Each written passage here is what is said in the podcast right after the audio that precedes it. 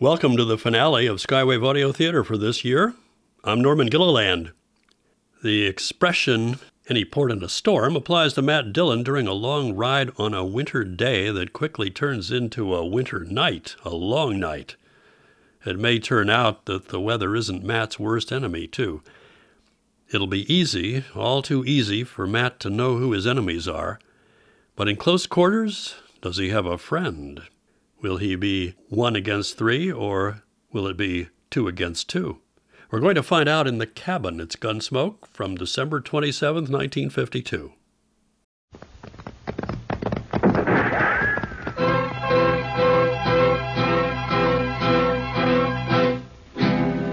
Around Dodge City and in the territory on West, there's just one way to handle the killers and the spoilers, and that's with a U.S. Marshal and the smell of gun smoke.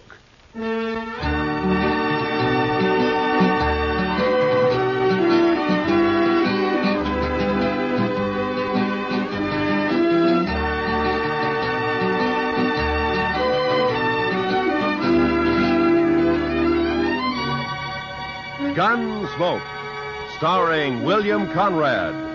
The story of the violence that moved west with young America. The story of a man who moved with it.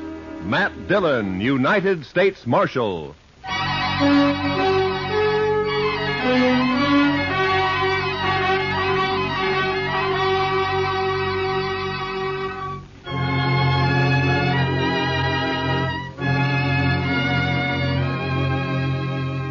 It was over a hundred miles back to Dodge, but I figured I could make it easy in a day and a half. I'd been in Hays City as a government witness in a murder trial, and I was anxious to get back. So I rode out of Hays one morning a couple of hours before light. The ground was clear as snow, but it was midwinter, and it was sharp cold. When the day came, there was no sun, only dark gray sky drilled by a high, cold, searching wind. The air was as thin as I could ever remember it being. And behind me in the north lay a great slab of blackness. When I saw that, I should have turned back, for the wind stood out of the north, too, and sooner or later it would drive that black slab right down on top of me. This was blizzard weather. The kind of weather that kills the land and everything on it. I don't know why I went on. Maybe because of the wind. You know, a high wind will distemper a man, make him drunk like. Anyway, I didn't turn back. And about noon, the sky began to turn white with snow, and I could smell a touch of moisture in the air. And finally it came the sleet, shrilling in on the wind like small buckshot as the blizzard howled down the prairie. I couldn't look right or left without being stung blind, but as long as I kept the wind on my back, I knew I was headed south. Two hours of this, and I could feel my horse slowing down and weakening under me. My own body stiffened with the cold. Men died when they got caught in a thing like this. They died easy. Another hour passed, and my horse was carrying his head close to the ground. I figured he'd stumble soon, so I kicked my feet out of the stirrups and braced myself against the horn. By now, the wind had really gotten into me. And when I saw the blur of a ranch house up ahead, I thought maybe it was a trick. But a few minutes later, we rounded a corner of the place and stood at last in the lee of the storm. I slid down and got up to the door and pounded on it. And I waited. Then I pounded again. Then the door came open and a figure stood in the light. Who are you? Bring him in, Alvy. Any man out in that weather's been made harmless. Get inside. Out of the way, Alvy, you fool. All right, stranger. Hands in the air. High. That's better. Unload him, Alvy.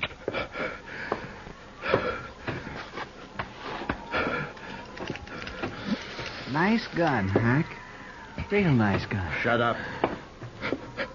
Take him down, stranger. You can come up to the stove now, but don't try nothing. I'll cut you in half with buckshot. He was a burly man with flushed cheeks and a wild red beard and a great shock of red hair. Even his hands and fingers bristled with it. He sat on a stool by the stove, a shotgun across his knees. And his eyes never left me. The other one, Alvy, had a body of an underfed boy, but he was completely bald, and his skin was tight and dry. He looked like a naked skull. And his eyes. Well, something had touched Alvy. You look half froze, stranger. You must have wanted something real bad to go out in weather like this. I never saw him around here before, Hack. He's a stranger, Alvy. He don't belong around here. Of course, we don't know anybody, but I, I, I seen a few, and I never seen him before. Maybe he's seen you, Alvy, somewhere. Not me. He, he never saw me nowhere. How do you know that? Maybe he was just looking for some cows and got lost in the storm. You're just a kid, Alvy. I always said you don't know much. Belle! Belle, get on out here.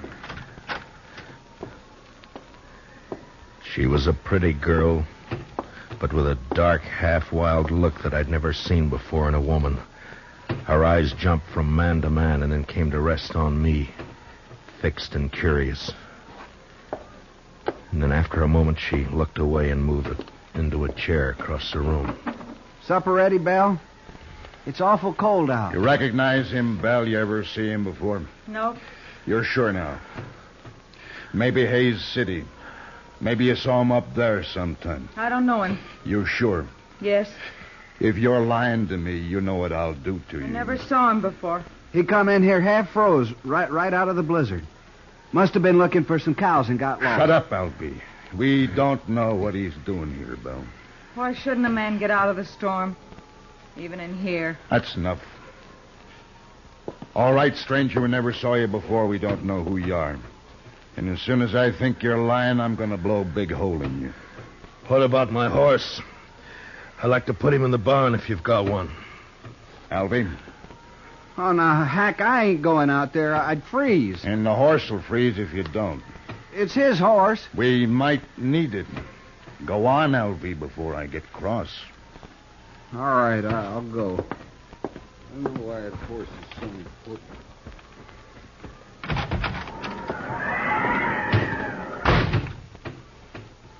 Alvy's a good boy.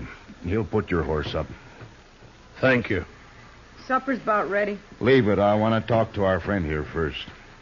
Maybe we won't have to feed him. Potatoes will get mealy. They better not, that's all. I'm right curious about you, mister. I've noticed that. I'll blow your guts all over the wall. You make fun of me. Don't get me mad, mister. I got the shotgun. The meat'll be boiled to shreds if we don't eat soon.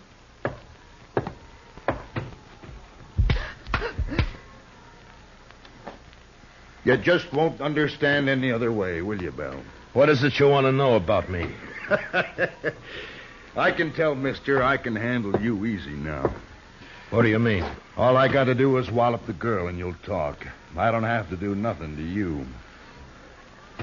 All right, if I take my jacket off. I've warmed up now. I mind. You might have a gun hid out in there. He can raise his hands. I'll unbutton it. Well, now that's right smart of you, Belle. Oh, I'll hide it. No, leave it be. Belle. Come over here, Belle. Drop the jacket, Belle. Now hold out your other hand. Open it, Belle. Open your hand. That's real bad what you did, Belle. Real bad. You know what I'm going to do? I'm going to put you outside for a spell out in the weather. After supper, after you've cleaned up supper, you can be thinking about it till then.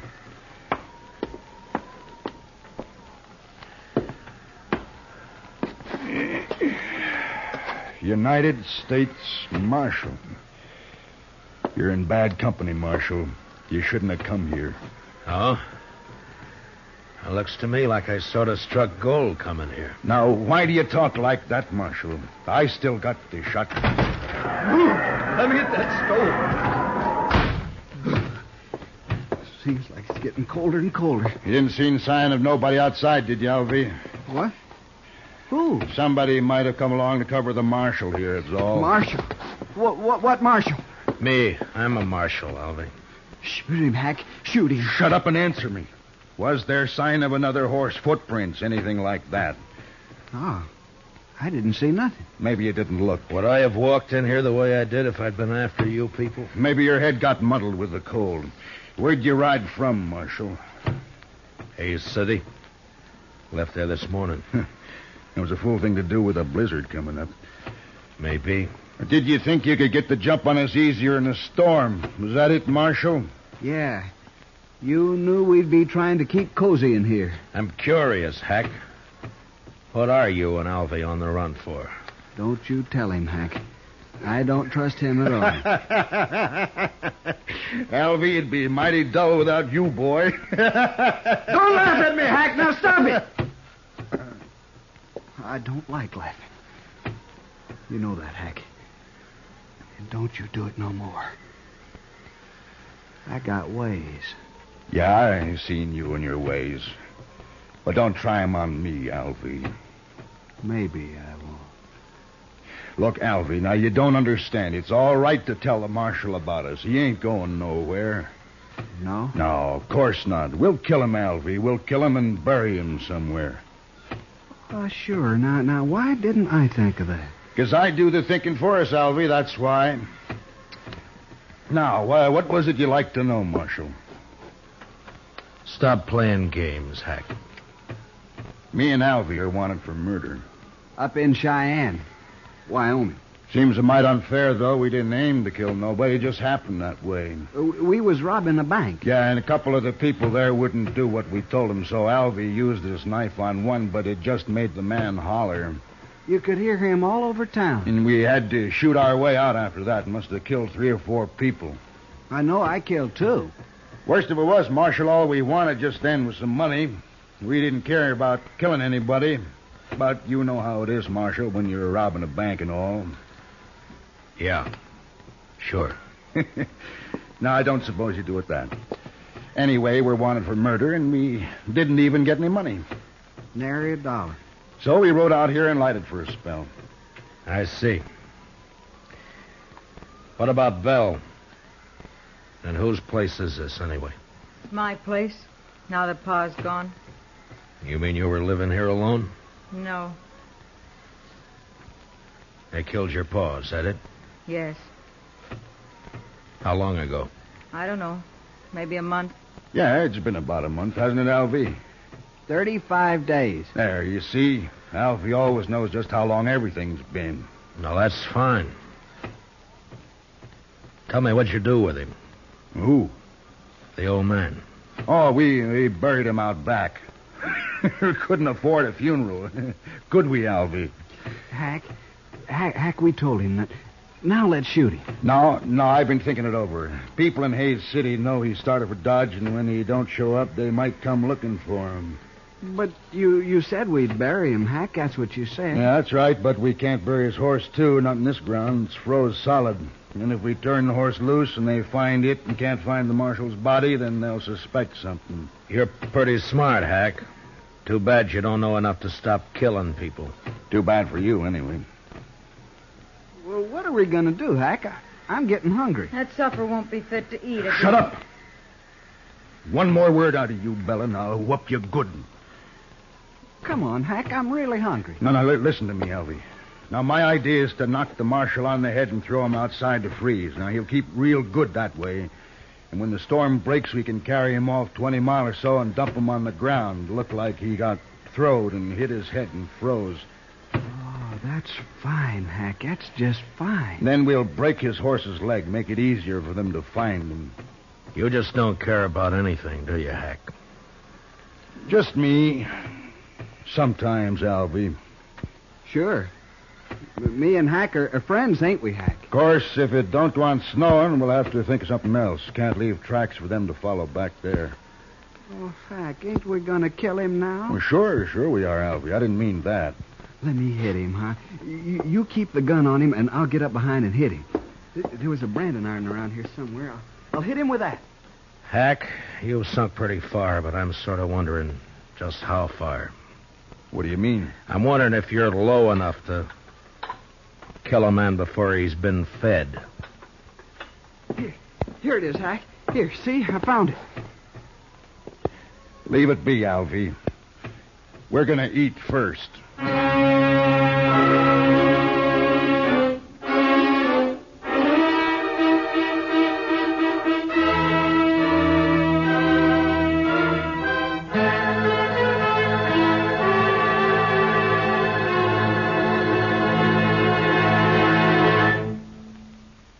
We will return for the second act of Gunsmoke in just a moment. But first, this Sunday night, Lionel Barrymore is your host and Joseph Cotten the star on Sunday Night Playhouse's gripping historic drama based on the life of Peter Marshall. Hear how a Scottish immigrant lad rose to the position of chaplain of the United States Senate. A story you'll agree is far more fascinating than fiction. Remember, it's tomorrow night when Lionel Barrymore introduces another Sunday Night Playhouse on most of these same CBS radio stations. Now for the second act of Gunsmoke.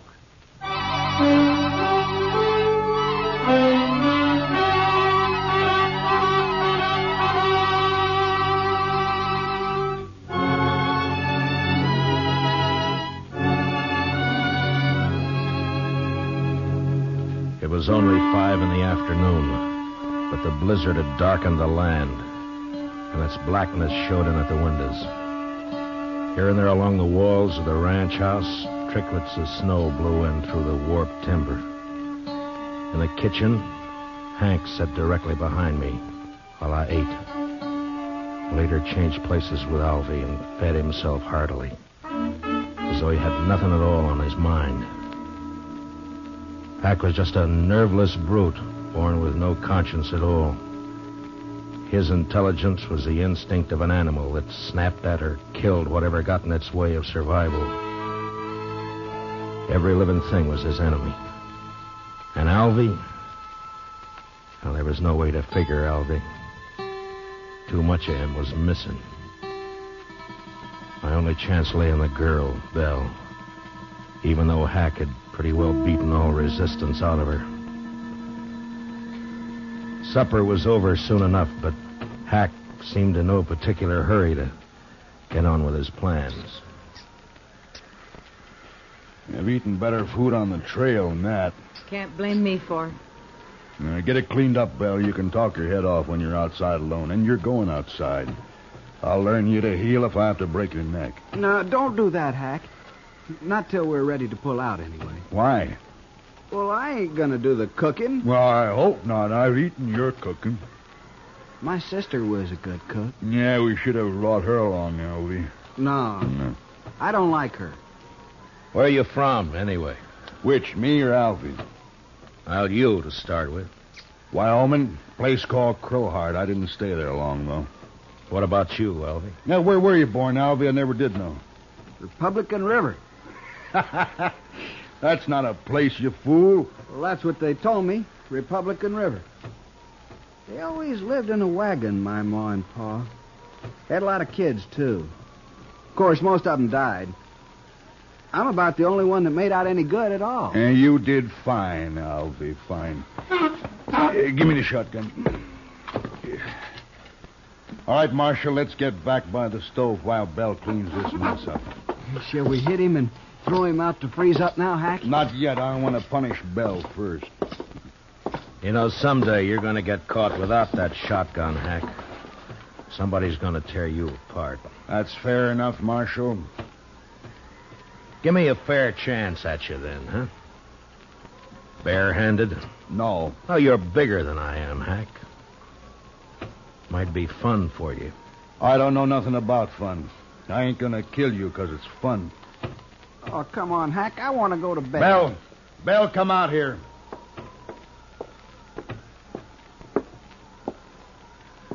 Get outside like I told you. And Don't open that door so wide you'll blow the lamp out.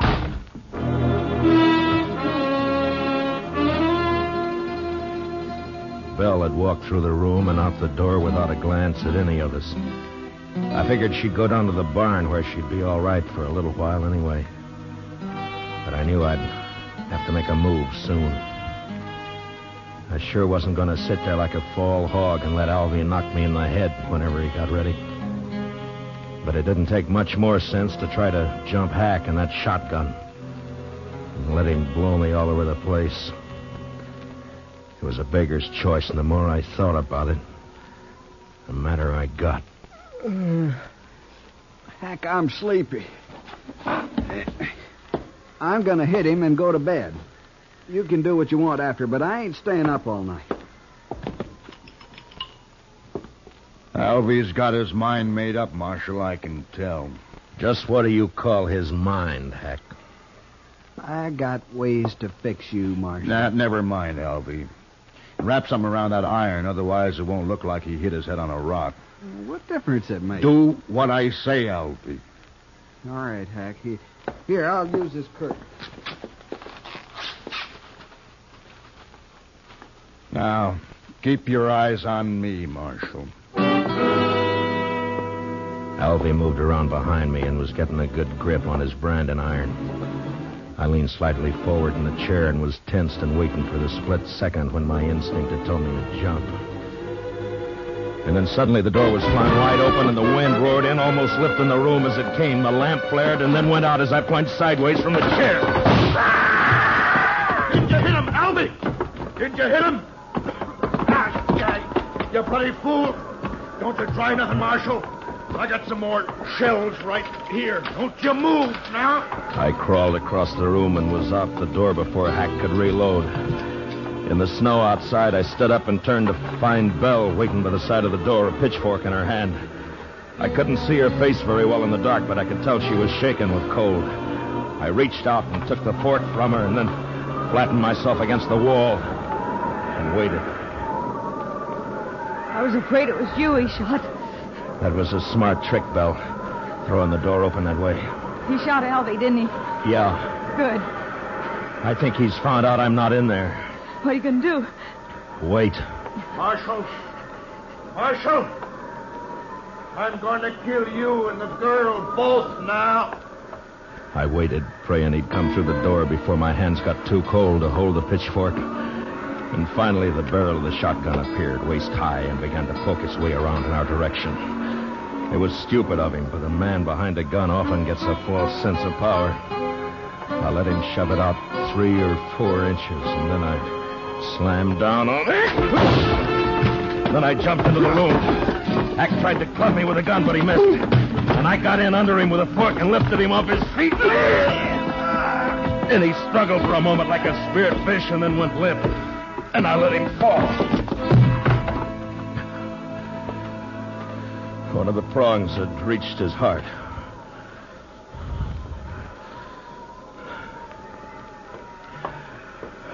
Did you get him, Marshal? Is he dead? Yeah. I Light the lamp.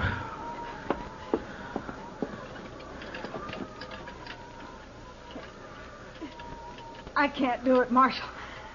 My fingers are too stiff. Here, I'll I'll do it.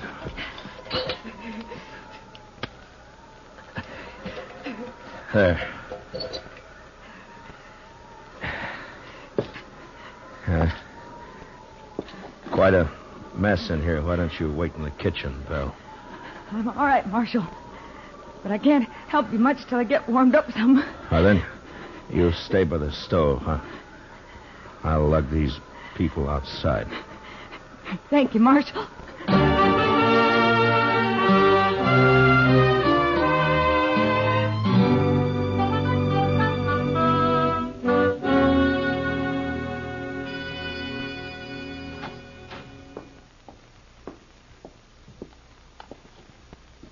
Marshal?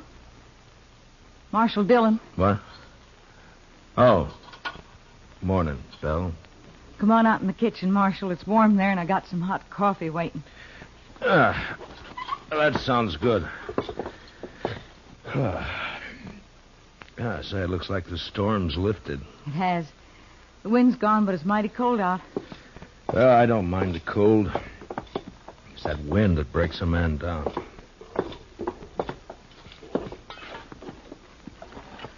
There. Get some of that in you. Ah. Oh, you make mighty good coffee, Belle. Tell me something, Marshal. Hmm? Tell me the truth now. Oh, uh, sure, Belle. What is it? Are you married? I'd make a poor husband, Belle, for any woman. Why? Well, in my profession, it's it's too chancy. Thank you, Marshal. Thanks for putting it that way. Now, Belle, I, I didn't mean. Forget it. I'm leaving this place, Marshal. What? As soon as you go, I've packed what I need and I'm clearing off. Where'll you go? I got three horses. I'll ride up to Hays City and sell them. Then what? I'll buy some pretty clothes and, and I'll find a place. Won't be hard after this. I, uh. I wish I could help you, Belle. You have. Oh, but I mean. I can take care of myself, Marshal. I just want to get away from here, that's all. Sure. Uh, I'll stop at the nearest ranch and tell the men to come over here and take care of Hack and as soon as it warms up. Whatever you like, Marshal. Well. Goodbye, Belle. Goodbye, Marshal. Look me up in Hays City next time you're there. Sure. Sure, I will. But, uh.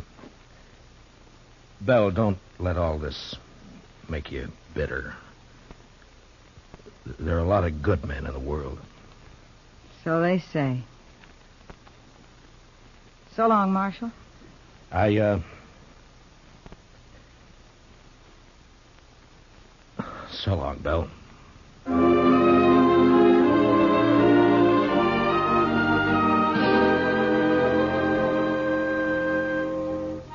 A few minutes later, I'd saddled up and was on the trail to Dodge. The sky was low and a slate gray all over, but there was no wind. The blizzard had gone, leaving the land still and white and bitter cold. There wasn't a sign of life anywhere. It was like riding through a vast tomb. I found myself feeling like a trespasser, as though something had gone wrong. And I wasn't supposed to be there at all.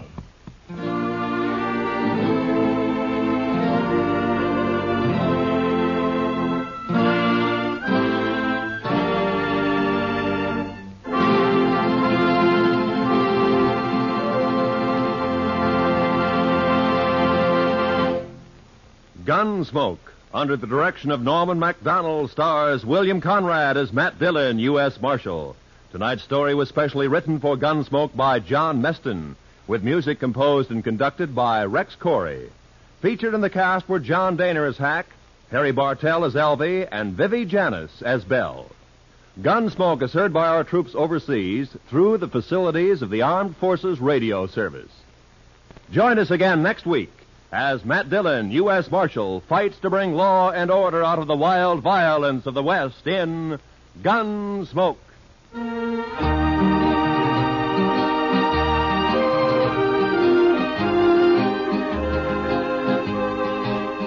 Starts this Monday a new run for Road of Life, returning to CBS Radio to join the rest of your daytime listening favorites at the Star's address. Road of Life, telling the day to day story of surgeon scientist Dr. Jim Brent, will keep your interest at a high point every Monday through Friday on most of these same stations. Remember, starting this coming Monday, Road of Life in its 16th year will be heard again on CBS Radio. Roy Rowan speaking. America now listens to 105 million radio sets and listens most to the CBS Radio Network.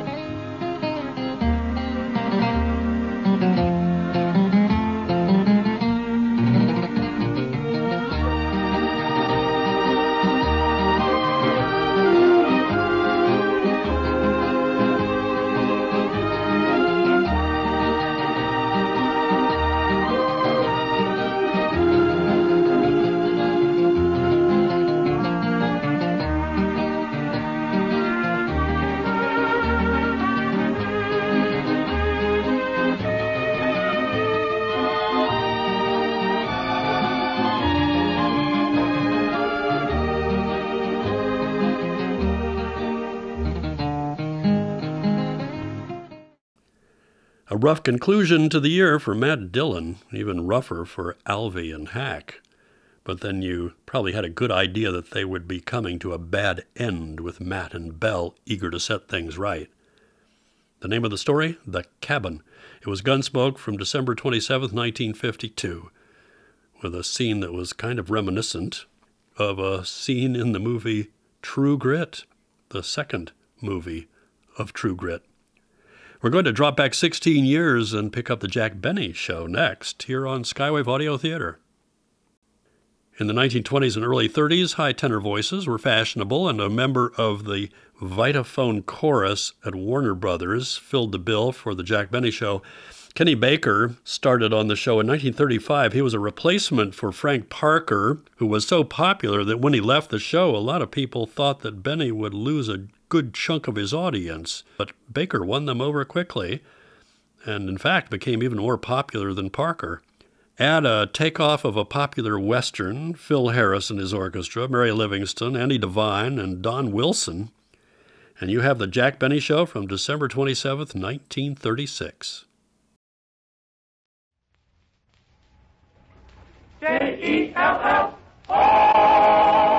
The Jello program, starring Jack Benny with Mary Livingstone and Phil Harris and his orchestra. The orchestra opens the program with Hallelujah from Hit the Deck.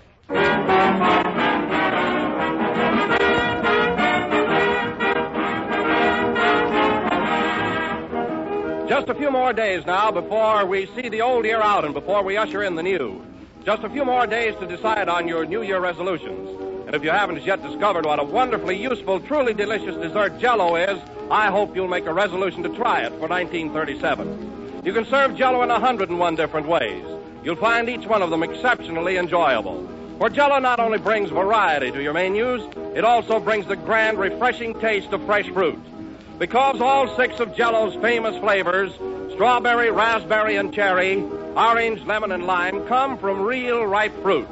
So, for better tasting, more satisfying desserts throughout the new year, serve Jello and serve it often. But remember, there is only one Jello, and only Jello brings you that extra rich fruit flavor. When you want Jello, be sure you get the real thing. Always insist on genuine Jello.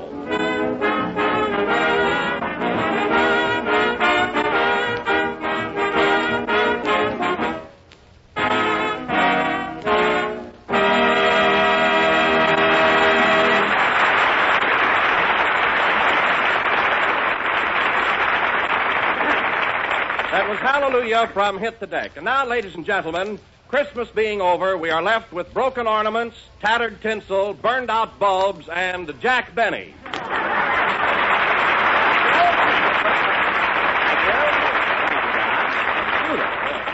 Uh, hello again. This is Jack Benny talking, a fugitive from an ash can.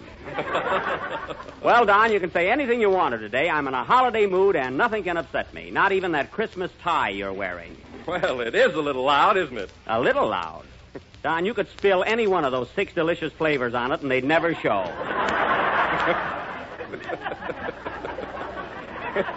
you should have gotten smoked glasses with it. Oh, it isn't that bad, Jack. Why don't you exchange it? I can't. My wife gave it to me. Oh, your wife gave it to you. Would she squawk? Would she? She's louder than the tide. Well, then you are in a spot. You just have to grin and wear it. Now, tell me, Jack, did you get a lot of nice presents this year? Well, yes, in a way. Uh, Mary gave me a silk muffler. My sister Florence sent me a woolen muffler. And then I got some assorted mufflers from my Aunt Molly. Oh, that's so. Oh, yes. In fact, my neck had a very Merry Christmas.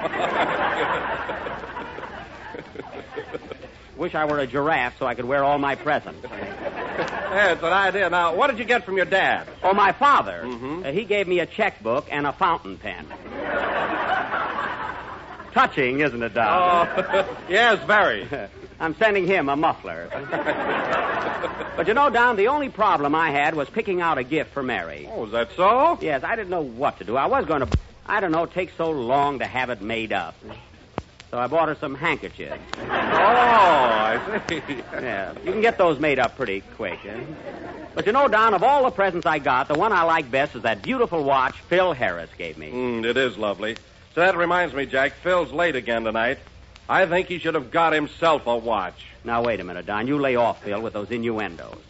He's my pal, and don't be talking behind his back. But you used to. Now, furthermore, if he comes in late, that's his business. I get it. Yeah. Hello, Jack. Hi, Kenny. Say, how do you like this pretty necktie my girl knitted for me? Well, it's very nice. Only it's the first tie I've ever seen with sleeves on it.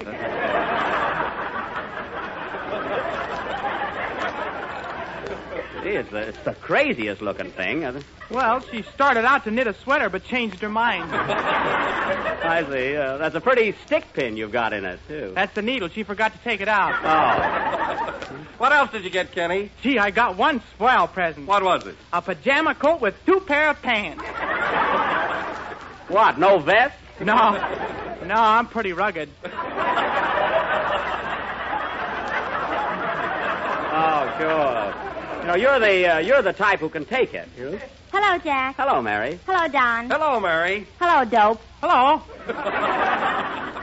What have you got there, Mary? A, a letter from my mother. She had a wonderful Christmas, Jack. She did, huh? Well, read it to us. Your mother's always good for a laugh. Okay. Yeah. Uh, Plainfield, New Jersey, Saturday, December 26th. My dear daughter, Mary. Hmm, no laughs yet. Well, it takes Ma a little time to get hot. Oh, I see. well, go ahead. Uh, just a line to let you know that we are all well and had a wonderful Christmas. I got a lot of beautiful presents. Oh. Your father gave me a washing machine with a built-in radio. Uh, isn't he thoughtful? Hmm, yes. Uh, right now, I'm waltzing through your father's underwear.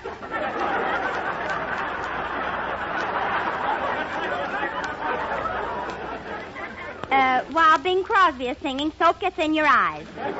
Well, well. Uh, Sunday night, I am going to wash Father's socks and listen to Jack. That's nice, but she might have mentioned me before the socks. Quiet. Oh.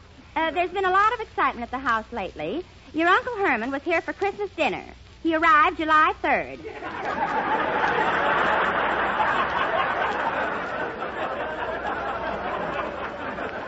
I guess he wanted to be sure and get a seat. Uh, your brother Hillard is home for the holidays from Barber College. Oh. And last night, while your Uncle Herman was asleep, he shaved off his mustache and upper lip. Oh. Some trouble? Your uncle says that as soon as Hillard comes down from the Christmas tree, he is going to give him a once-over with a baseball bat. Well, I don't blame him, huh? I forgot to tell you in my last letter that Junior had to stop taking piano lessons. Oh. Uh, the teacher couldn't tell when his fingers were on the black keys.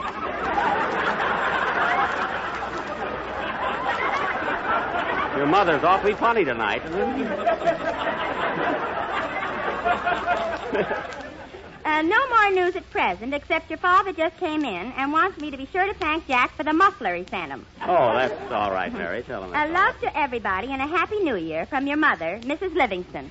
Well, that was a very nice letter from. Oh, uh, uh, Mary, uh, when you answer your mother, will you ask her if she topped off their Christmas dinner with Jello? Oh, oh, wait a minute. Here's a P.S. Funny you didn't see it before. It was under a blot. Oh, I see. Uh, tell Don Wilson not to worry, as we have Jello every night. You see, Don? Yeah, that's Your great. father always asks for the big red letters on the box, even though he can't read. You hear that, Don? My uh, Mary's mother saved you a little work. Oh, shucks. Now I won't have fun till after the next number. Yeah. Say, Kenny, as long as my pal Phil isn't here yet, uh, you'll have to go into your song now. Gee, Jack, I'm not supposed to sing until later. Well, Phil isn't here. You'll have to sing now. But I'm not ready yet. Oh, you're not, eh? Well, you'll sing before I count ten.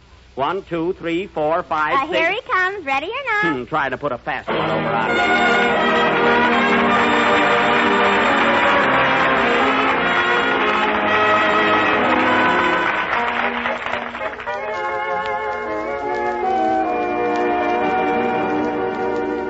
So proper and polite upon this lovely night we sit here making foolish conversation. Let's be ourselves tonight and take on shining bright and take advantage of the situation.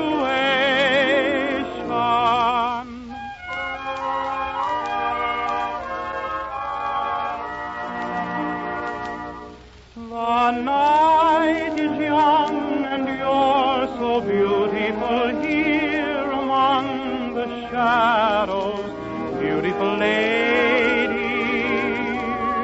Open your heart. The scene is set, the breezes sing of it. Can't you get into the swing of it, lady? When do we start? When the kiss and the evening is cool.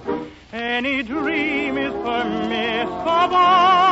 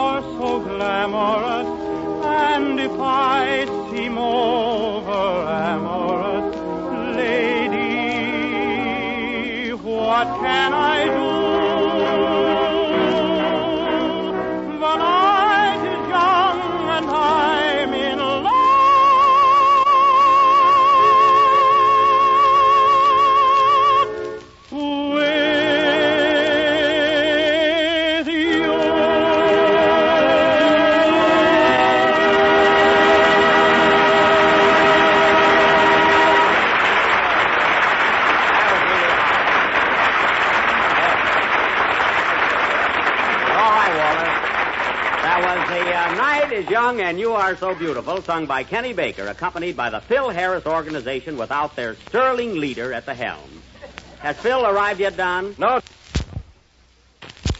Say, Jack, are you going to bawl out Phil for being late? Bawl him out. Yes, like he used to before he bought you that watch.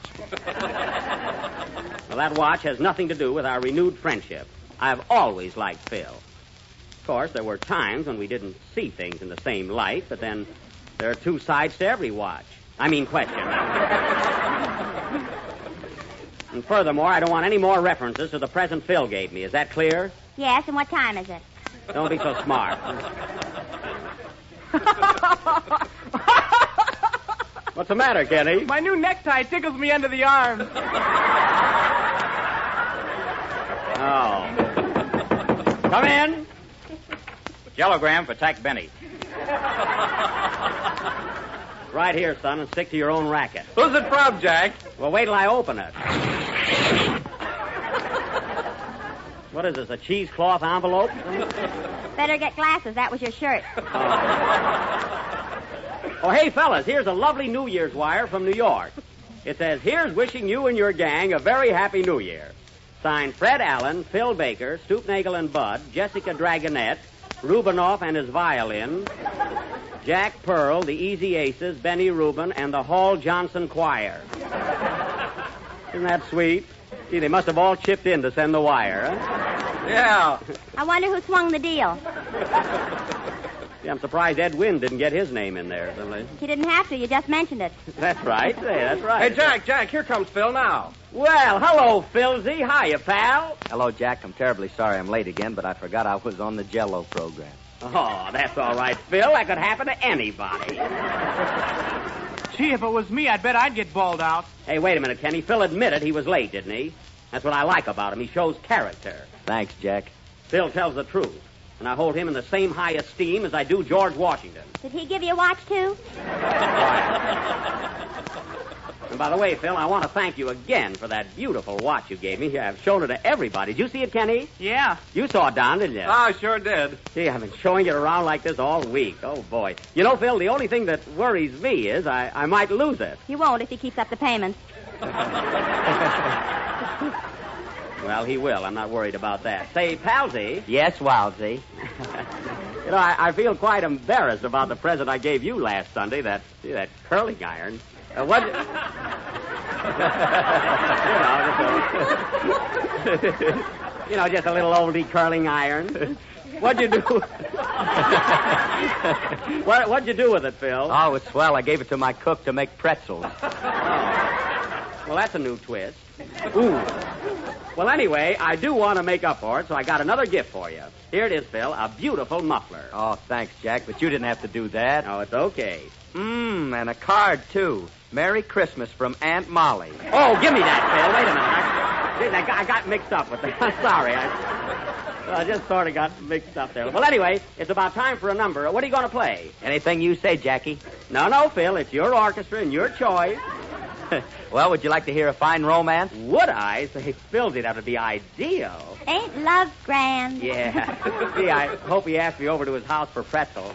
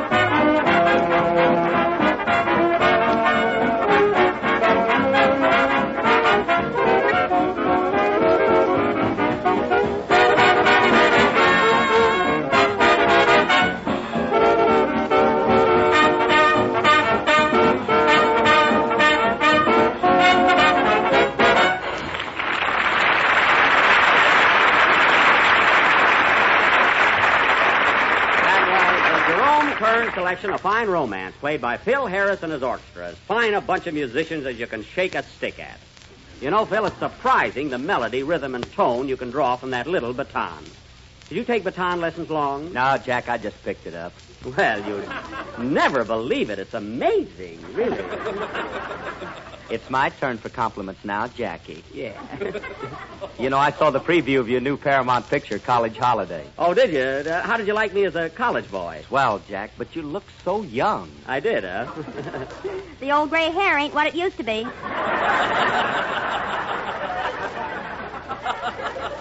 oh, you uh, you saw the picture too, eh, Mary? Yeah. Uh, how'd you like my performance in it? Mm, uh, do you really want to know? No. And now, ladies and gentlemen, uh, we are going to continue. Go away, Mary.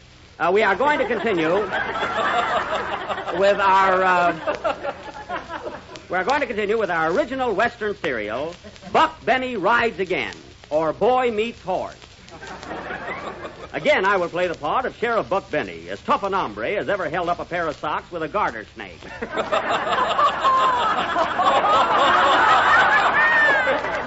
What's it on you tonight, boys?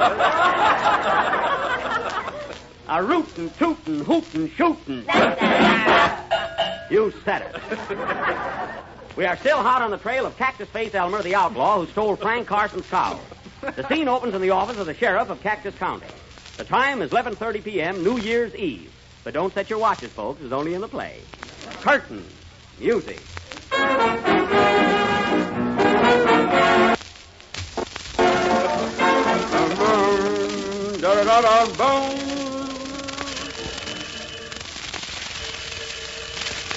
There's the phone, Sheriff. There's the phone, Sheriff. Thanks, boys. Only I could have figured that out myself.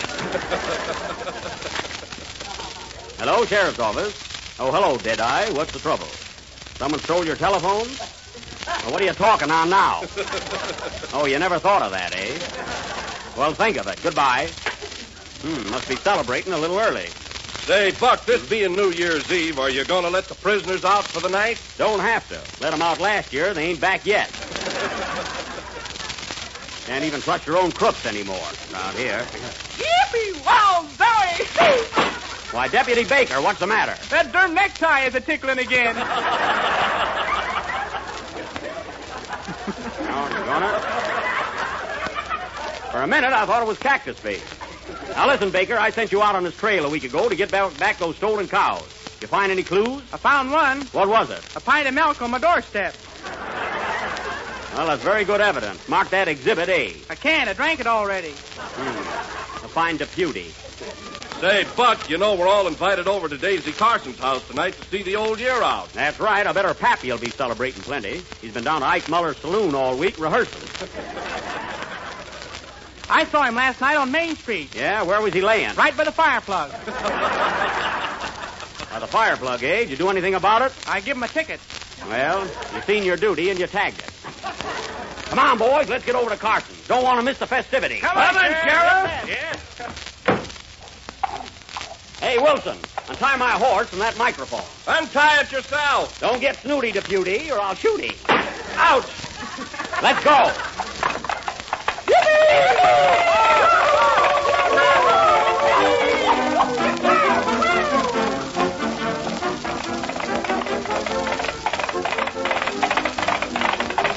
boys. Whoa, whoa, whoa.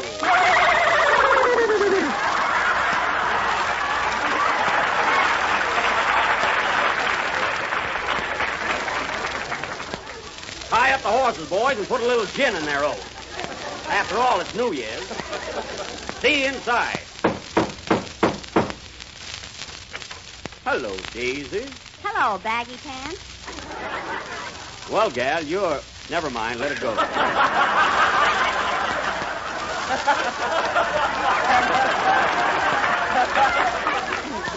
Say, Daisy, that's some Christmas tree you got there. It sure is all lit up. That's Pappy. The tree's in the other room.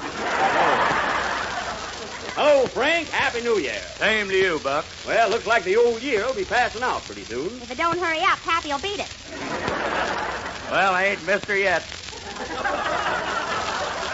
Well, well, Frank, fears like you had a nice Christmas. You hang up your stockings? Sure did, Buck. What was in them in the morning? I was. I forgot to take 'em off. Well, Well, come in the parlor, Buck, where the crowd is. okay, Daisy. My boys will be in in just a minute.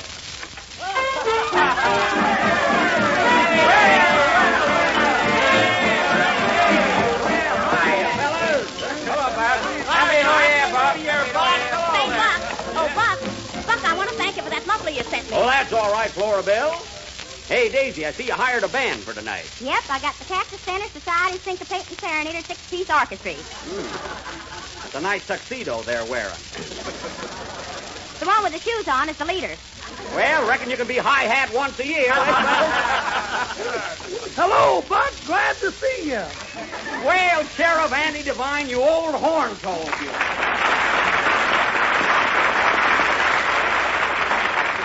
Well, how you been, Andy? Fine, Buck. And by the way, I want to thank you for that nice blanket you sent me. Blanket? That was a muffler. Well, my horse will never know the difference. Reckon you're right. Well, Buck, I got a little present for you, too. I, I brought it with me. Well, thanks, Andy. What is it? What do you got there? Well, it's one of them newfangled alarm clocks. It's the latest invention. It is? Uh-huh. Hey, yep, and instead of ringing you in the morning, it nudges you. Well, that's mighty considerate. Thanks, Andy. Thanks. Oh, you're welcome, Buck. What was that? There goes Pappy's jug. well, well, that's too bad. Yeah. and there goes Pappy. Well, reckon we'll all be seeing them next year. Say, Buck, you want something to eat? Don't mind if I do, Flora Bell. Well, try one of these sandwiches. They're the latest thing in Hollywood. Yeah, what's in them? Salmon, salmon. well, I'll bid on that one. yes, sir. Here, Buck, have some time. Thanks, Daisy. Hey, what's this swimming around in it? Doggone, I told Pappy not to mix it in the goldfish bowl. hey, Daisy, now that you got a band here, how about a little music, fellas, and some singing? Come on, we'll all take turns. You started, Daisy. Okay. How about you, Pappy? Get up and sing. I can sing her from down here. All right, boys, strike up a tune. Come on, fellas, swing it. Take it, Daisy. Hit it. When trouble troubles you, sing, baby, sing. Do like the birdie do. Sing, baby, sing. when cold winter comes and they're all out of crumbs. Poor little birdies, they ain't eating, but they're sweet, sweet, sweet. sweet. Oh, oh, oh, don't you know how strong a day? Swing. Daisy sing like that. Hard rock your music with that certain swing. So swing while you sing, baby. Take it. Pappy. You're next, Pappy. Right from the floor. When trouble troubles you, sing, baby, sing. Yes, Pappy. Do like the birdies do, sing, baby, sing. When cold winter comes and they're all out of ground, poor little birdies they ain't eating, but they're sweet, sweet, sweet. Take it, Deputy Oh, oh, oh Wilson. oh, oh, don't you know? A dish of jello a day keeps mean old Mr. Gloom away. Everybody likes jello with those certain flavors. So swing while you eat. Take it, baby, Andy. eat. You're next, Andy. Take it. When trouble troubles you, sing, baby, sing. Do like the birdies do, sing, baby, sing. Cold winter comes and they're all out of crumbs. The poor little birdies, they ain't eating, but they're tweet, tweet,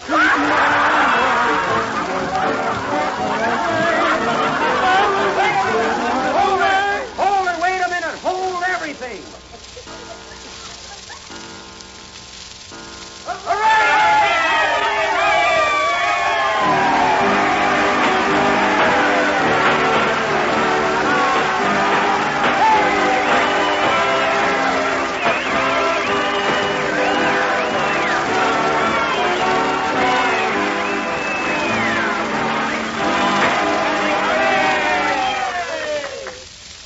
happened?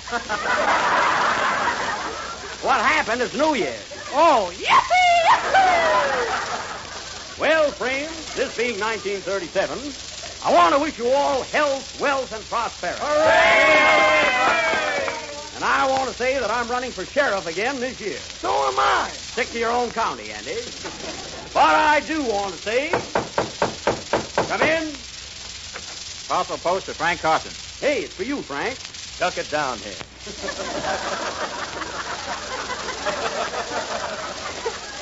Oh, looks like a Christmas present. Open it, Pappy. Well, well, what a beautiful cowhide traveling bag.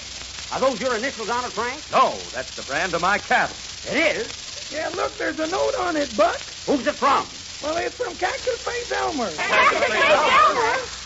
Read it, Andy. Dear Frank, here's a Christmas present made from the hide of one of your own cows that I stole. A happy new year to you and nuts to Buck Benny. I hope they're walnuts. I love them. Where's the postmark from, Andy? Red Gulch Canyon. Red Gulch Canyon, eh? So that's where his hideout is. Well, New Year's or no New Year's, I'm going to get him this time, boys. And I'm going to bring him back dead or alive. Buck Benny rides again. Come on, boys. Come on. Giddy up, partner.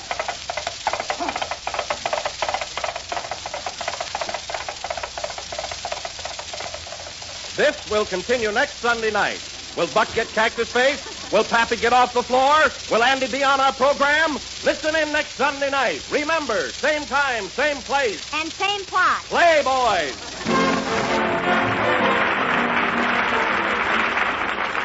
Years may come and years may go, but the popularity of chocolate pudding goes on forever.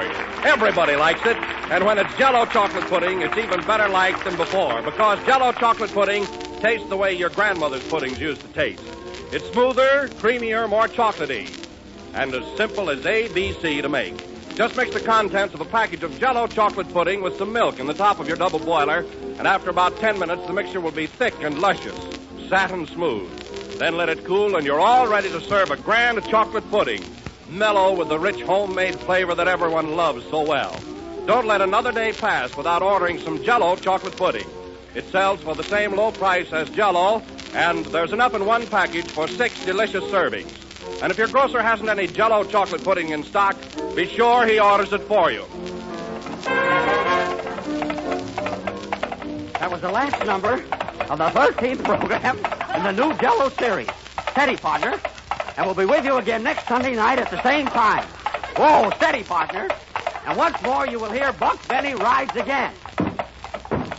Sorry, folks, it just fell off my horse. I didn't think it was that funny. Good night, folks.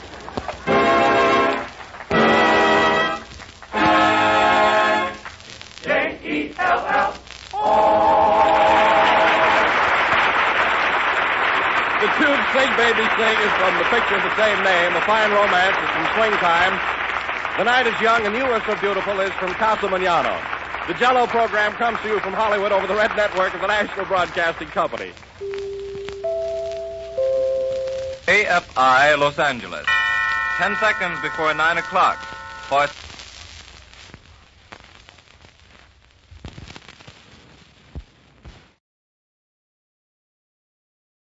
That's how Jack Benny and his gang wrapped up 1936. The broadcast came from December 27th of the year. Three years later, Kenny Baker left the show and $3,000 a week salary because he was tired of playing that uh, callow, high voiced youth. In 1939, when he left the show, Dennis Day, another high voiced tenor, played the same kind of character. In later years, one of Jack's guests on the show was Ronald Colman, and he's going to introduce a favorite story next here on Skywave Audio Theater. In 1931, Lily Pons, a French singer, had a spectacular debut at New York's Metropolitan Opera, and from then on she sang mostly in the United States. She became a naturalized citizen of the United States in 1940, which was a good time not to be in her native land of France.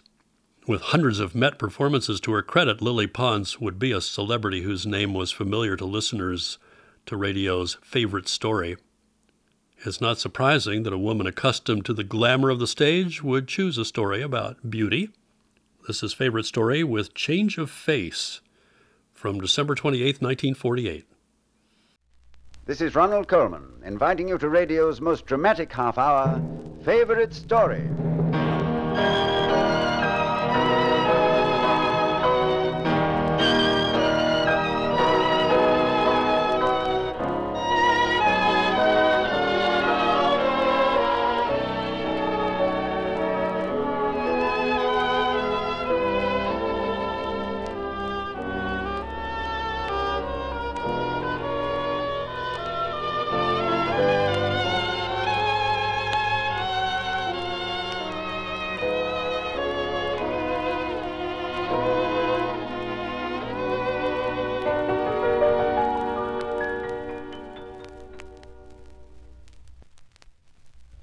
The world famous coloratura soprano, Miss Lily Pons, has chosen as her favorite story a curious tale from the pen of Leonard Merrick Change of Face.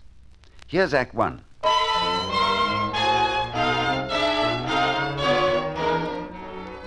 There are many ancient legends concerning faces. Years ago, in a remote corner of China, so remote, in fact, that no one there had ever seen a mirror, one day a traveler chanced to drop a mirror on the soft earth. The young farmer who picked it up was amazed when he looked at it. Why, this is the face of my sainted father. I must rush home and show this remarkable picture to my wife. So, with the treasure in his hand, he raced home and tremblingly showed it to his adored wife. Oh, oh, so this is the horrible woman you've been going with behind my back.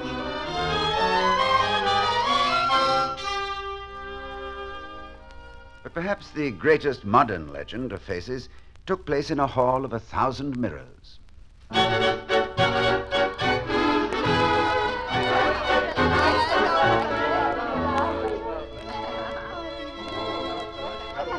A masquerade ball in Paris. A young man danced half the night with a fascinating creature because from behind her mask, the youthful tones of her voice were so enchanting her tenderness so attractive.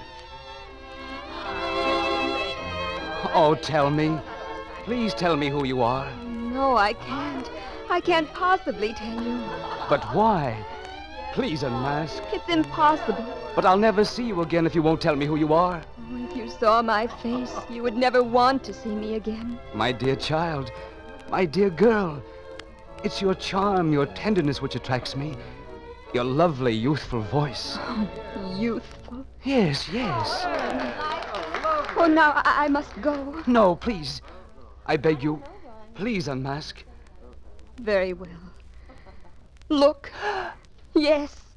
The sunken face of an old, old woman. In the same season, another young man pleaded with a girl for her love. A girl with a face so young, so beautiful, that he hardly noticed the strangeness of her voice, which was flat and feeble, like the voice of his grandmother. Go away. Your face is so radiant, so young. I love you. I outlived such emotions long ago. To tell you the truth, the subject sounds ridiculous to me.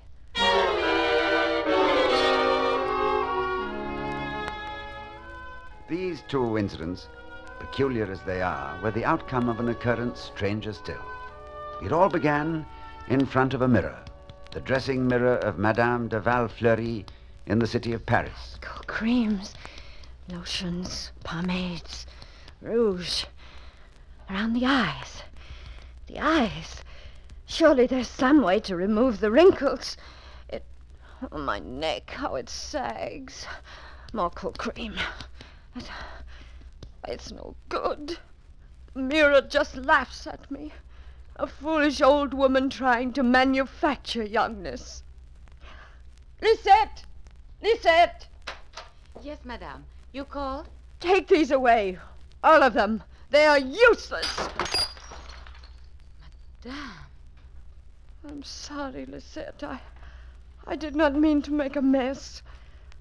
Oh, I shall help you pick them up. Oh, no, madame. I will do it. You must get ready for the ball. Oh, look, your new gown. You've never worn it. A new gown. Do you know I paid 5,000 francs for that? How lovely it looked on the modiste in the shop. I shall not wear it. Not wear it? No, not tonight or ever. You might as well hang it on a scarecrow. Oh, madame. Don't be kind to me. You have eyes. I have eyes, too. The mirror does not lie. I'm vain, Lisette. The vainest woman in the world. I was beautiful once. The most beautiful woman in Paris, and it's gone. I don't think I mourned as much for my dead husband as I mourn for my lost loveliness. Oh, madame, you must not talk like that. We all get old. Be grateful, Lisette, that you are never beautiful. So you can never know what it is to lose beauty. Why, there are memories. Memories. Do you know what I see in that mirror, Lisette? The ghost of an empire. All Paris was mine. Even the women, great beauties themselves, turned around to gaze at me whenever I entered a room. How they must laugh now. Oh, go to the door, whoever whoever 'tis. Tell them I'm not at home. I don't wish to see anyone.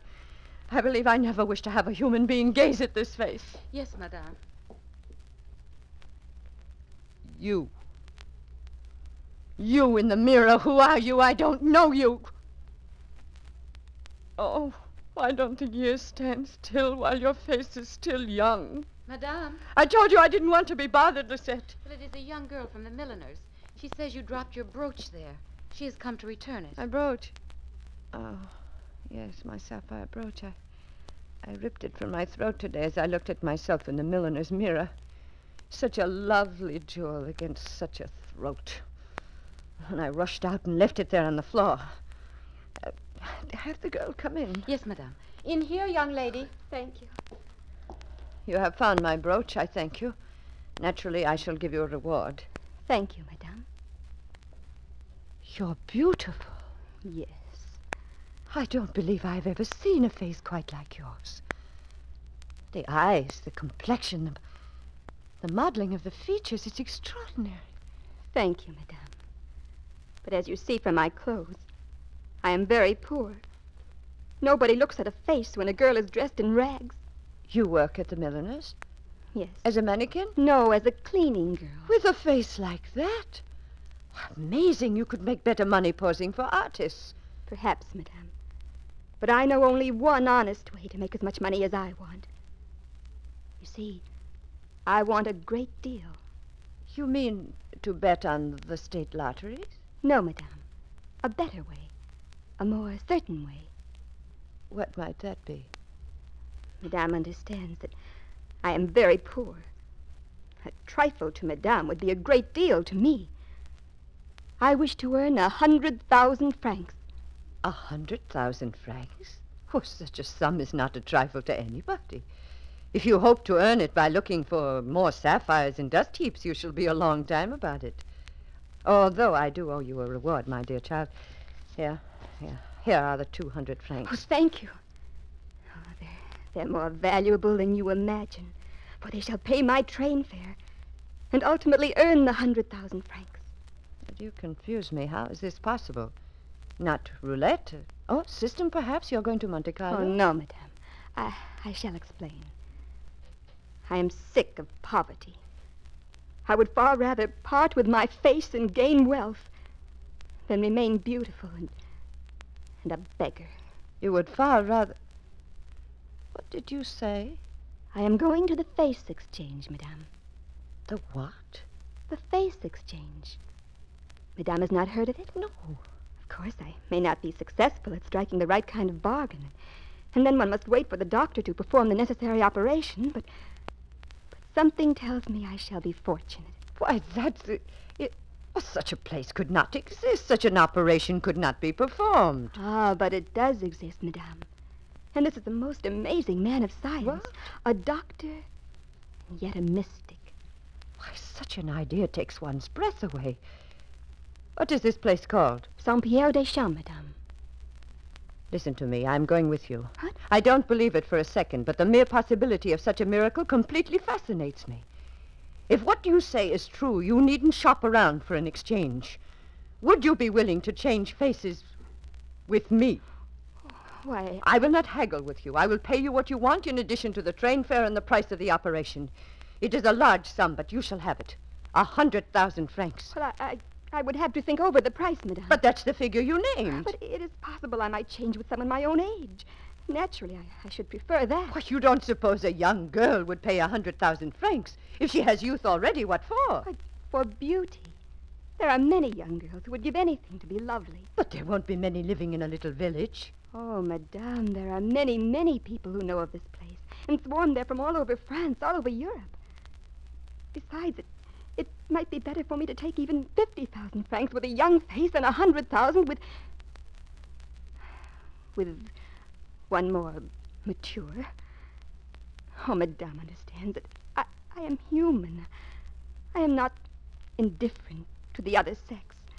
If I sacrifice all, my prospects of admiration, sweetheart's husband, it is worth a great sum. What is your name, child?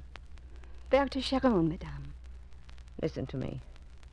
I will pay your railroad fare if you will go with me to this place. If what you say is true, we shall reach a financial settlement agreeable to both of us. Though I warn you, I will go no higher than a hundred and twenty thousand francs. Madame, may I look closely at your face? Yes. Look. Madame, I shall trade faces with you for a hundred and twenty thousand francs.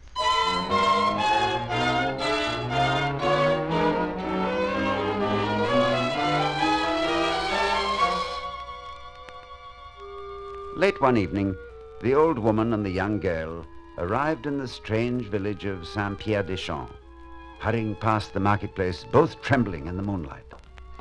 Has the train trip tired you? Yes, but no matter. When I have your face, I shall be young again. And then I shall never be tired. I'm sorry the train was so slow. How strange this is. Like a bad nightmare. Quickly, let us go to this doctor's. Let's finish our business.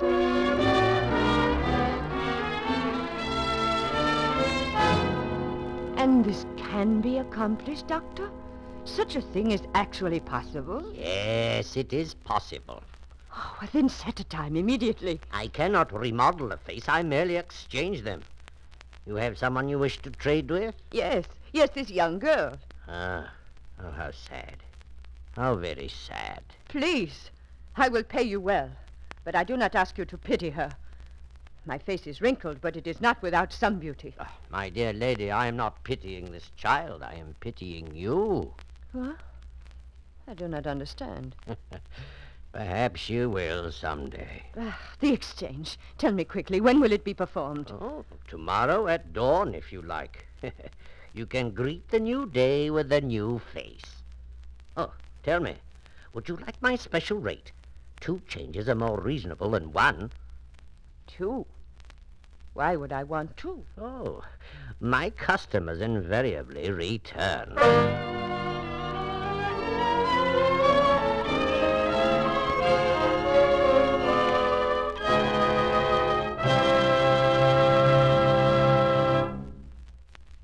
We're ready for Act Two of Change of Face by Leonard Merrick, the favorite story of Miss Lily Pons.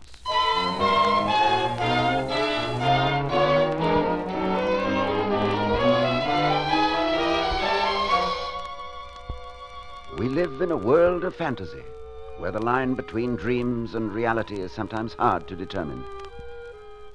The two women, the old one and the young one, lay on two white tables in the doctor's office in the strange village of Saint Pierre des Champs.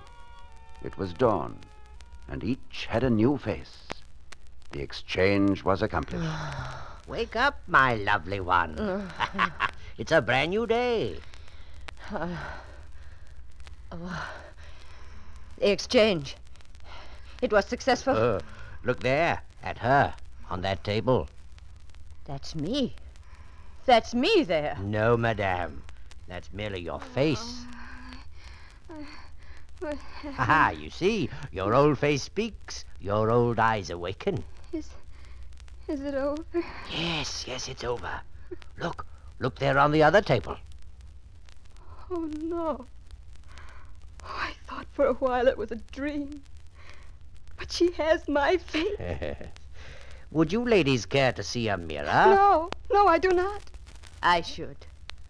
I should love a mirror. Ah, here you are.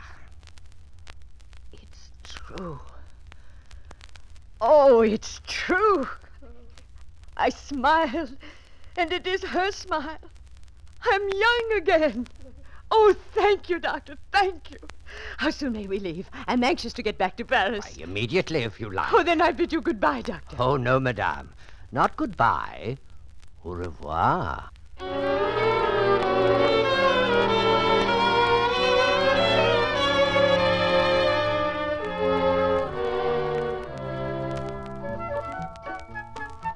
Madame de Valfleury, with the face of the young, beautiful Berthe Cheron, was the sensation of Paris that autumn. Of course, she took a new name. Victorine de Beaulieu, she called herself. When she drove by, people pressed forward on the sidewalks to catch a glimpse of her. When she entered her box at the opera, everybody in the house looked at her as much as at the stage. Every other face in Parisian society paled in her presence like candle flames in sunshine. She was triumphant, and yet something was missing.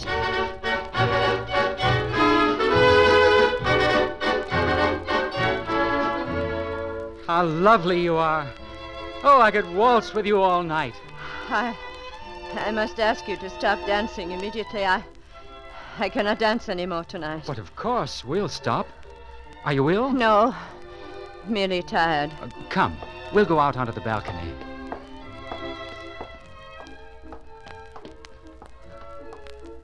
Why are you so cold to me? I adore you. Oh, please, that sort of thing doesn't interest me. Oh, please don't. I'm tired of that. Do you know that everyone in Paris is calling you the girl who's tired of love? Are they? Tell me, young man, how old are you? I'm 22. But you mustn't talk to me as if I were a child. 22. Tell me your name again. Oh, I adore you, and you don't even remember my name. It's Robert Verne. Robert. Listen to me. I look young, but I'm not. You must find some lovely girl your own age. You're no more than 19. What are you talking about? You're a very good looking boy, Robert. How curly your hair Oh, is. blast my hair. I shall have it torn out. Oh, no, you mustn't. You're a nice boy, and I'm sure you will lead a wonderful, rich life. How I wish that I had had a son like you.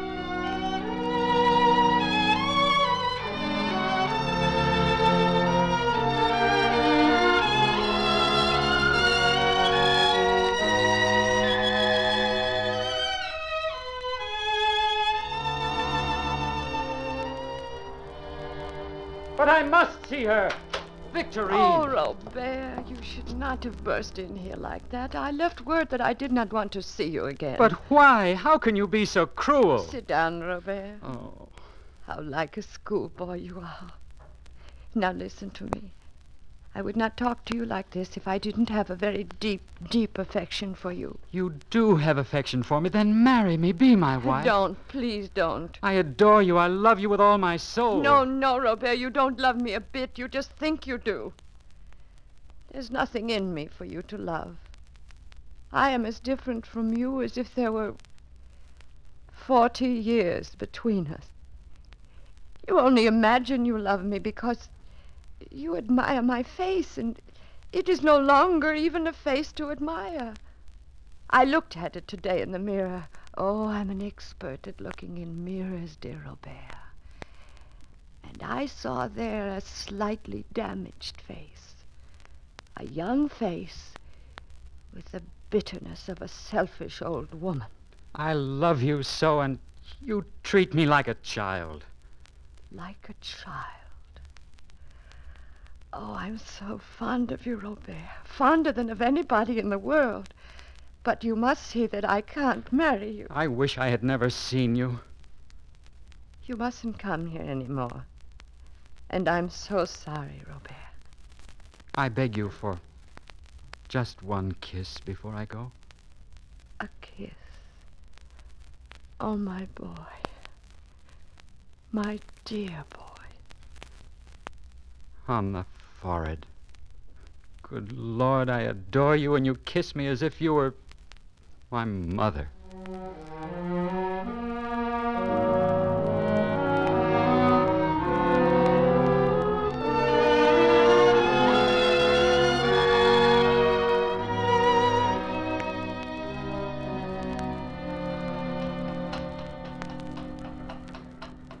Driver! Driver, stop the carriage. There's somebody there on the street I want to talk to. Young lady, Berta. Oh, it's you. You with my face. Yes.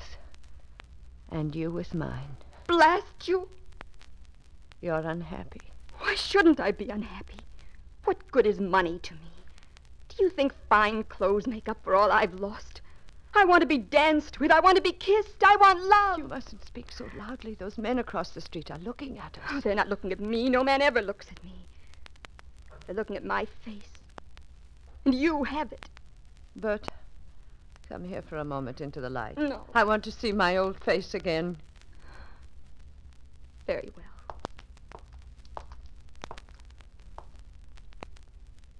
Look. Oh, how changed it is. It's younger, more beautiful. Tell me, what cosmetician have you been going to? None. No, it is not makeup. It's a gentleness, a compassion that face never had before. It's a beautiful face. What's happened? I, I don't know. I remember once, many years ago, that face had such a look. It. You're in love. Yes. How strange we human beings are. We all think beauty is something you wear outside of you, like a, a cloak a handsome mask to slip on for the world to see.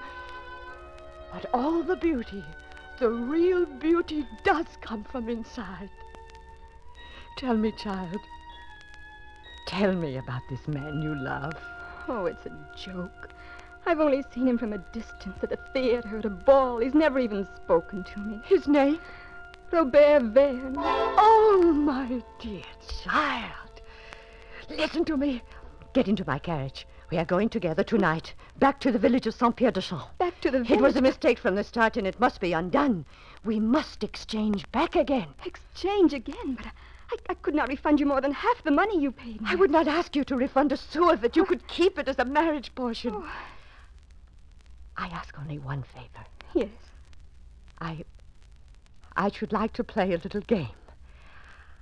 After we have changed again, would you mind if for a few short moments we pretended, like, like play acting, that I was your mother?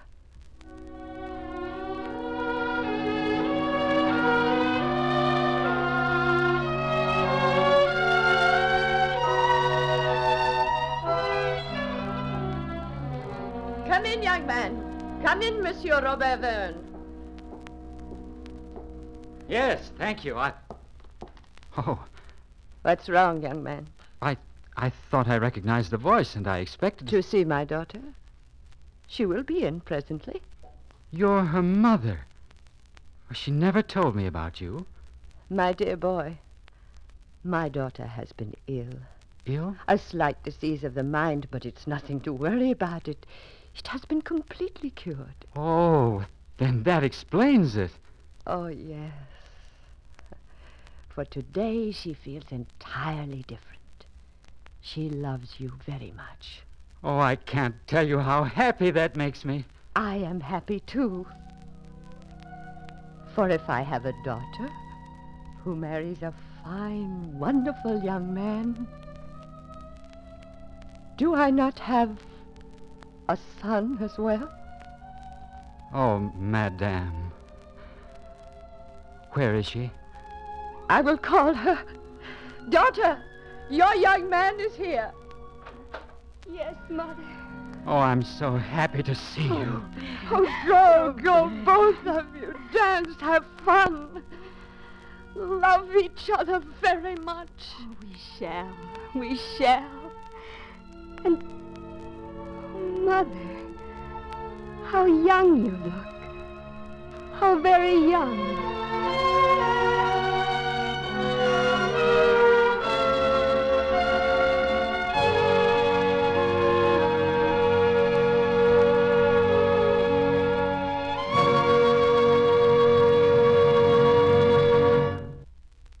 You've just heard Leonard Merrick's Change of Face, the favorite story of a favorite of music lovers throughout the world, Miss Lily Pons. Bea Benaderet and Nina Klowden were our leading players, and as always, Claude Sweeten composed and conducted the music. I'll return in a moment to tell you about next week's favorite story. Next week, a story with a title both odd and unconventional The Young Man Who Stroked Cats by Morley Roberts. And you might say it's the story of an enchantment. Miss Dorothy Lamour named it as her favorite, and Lon McCallister will join us to play the leading role. We hope you'll be listening.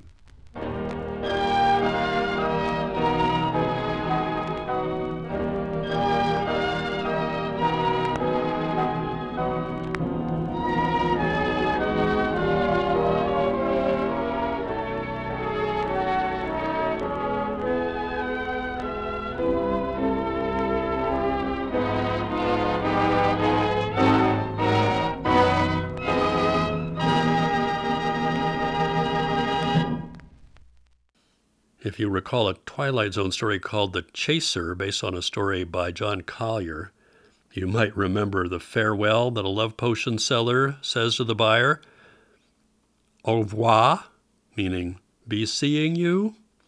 Collier wrote his story in 1952, and he may have gotten that ironic final line from Leonard Merrick, who wrote his story Change of Face about 40 or 50 years earlier. That was Favorite Story with Change of Face from December 28, 1948. We'll have a case for Richard Diamond next here on Skywave Audio Theater.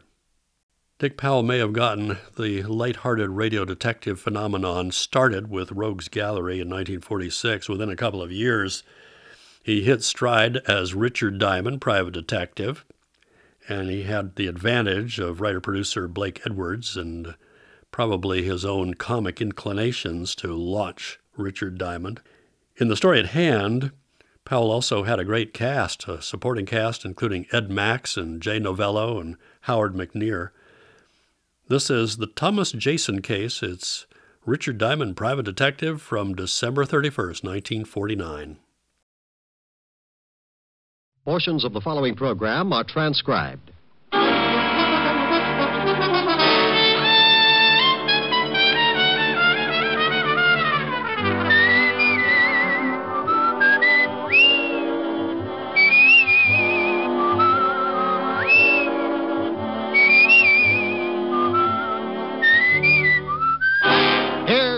Powell as Richard Diamond, private detective.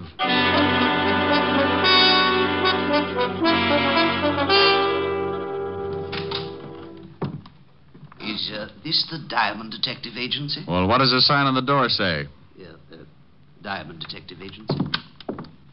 And take a guess. Uh, are you Mr. Richard Diamond? It depends. How much does he owe you? Uh, uh, nothing. You just want to speak to him? I do. You come as a client? Yes, I do. You have a hundred a day in expenses? Yeah, I do. Then I now pronounce us man and client. Your name, please? Uh, my, my name's Thomas Jason. The stockbroker? you better pay cash. Oh, I, am retired now, Mr. Diamond. And to end this uh, nonsense, here's your hundred dollars. Oh, thank you. Now, what's your trouble? Uh, it's Carol, uh, my adopted daughter. Uh, we adopted her when she was 12, uh, but my wife died shortly after. Frankly, Carol has been trouble ever since. And now? Uh, now, I- I'm afraid it is no longer a matter of delinquency. I. uh, well, there have been several incidents that make me suspect that she's trying to do away with me. Oh, sweet girl. What's her reason? Uh, my money. In my will, she is my only heir. Why not change the will? I, I said I suspected her, but I'm not certain, Mr. Diamond. And you understand, it would be terrible to disinherit her if I am wrong about my suspicions.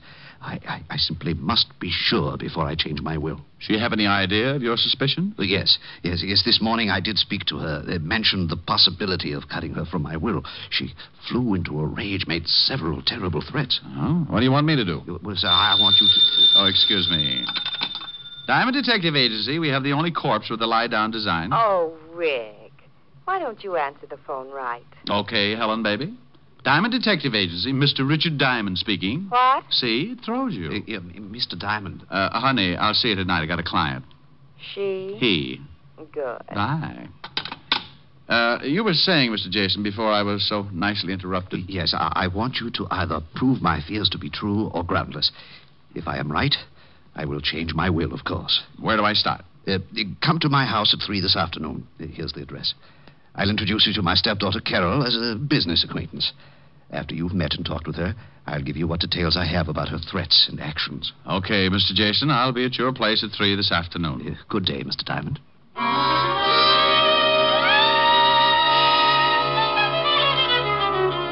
I checked the time and found it to be nearly 12, so I beat it out to grab a bite of food before the noon rush began.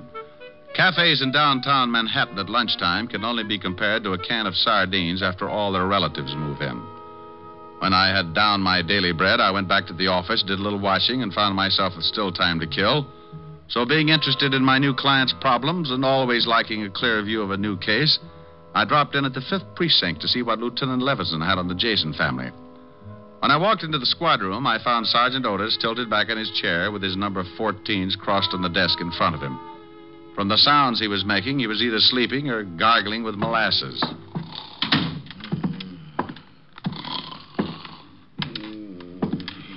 Sergeant Otis. Oh, boy. Sergeant Otis. Mm-hmm. Sometime. Otis, wake up. Uh, oh, what? Oh. Oh. Oh, it's you, Chalmers. Patrol Leader Diamond with his stout hearted brownies who were shocked by your dreams. Shame on you. Hey, how'd you know I was dreaming about a dame? I peeked. Mm. You know, I think I'll tell the lieutenant that you were sleeping on the job. Well, oh, oh, no, please don't do that, Shamus. You start me pounding the beat again. Please don't tell him. Well, maybe I'll let you off the hook, but only if you tell Walt we're pals. That might stop him from giving me the devil about ribbing you. Pals. You mean friends? Buddies. Oh, no, I couldn't stand it. Hello, Walt. Okay, so where's the body? Nobody. You lost one? Now you stop that. Well, get you. All mad because I can't find a body for you. Now, please, Rick. What do you want? I just wanted any dope you might have on the Thomas Jason family.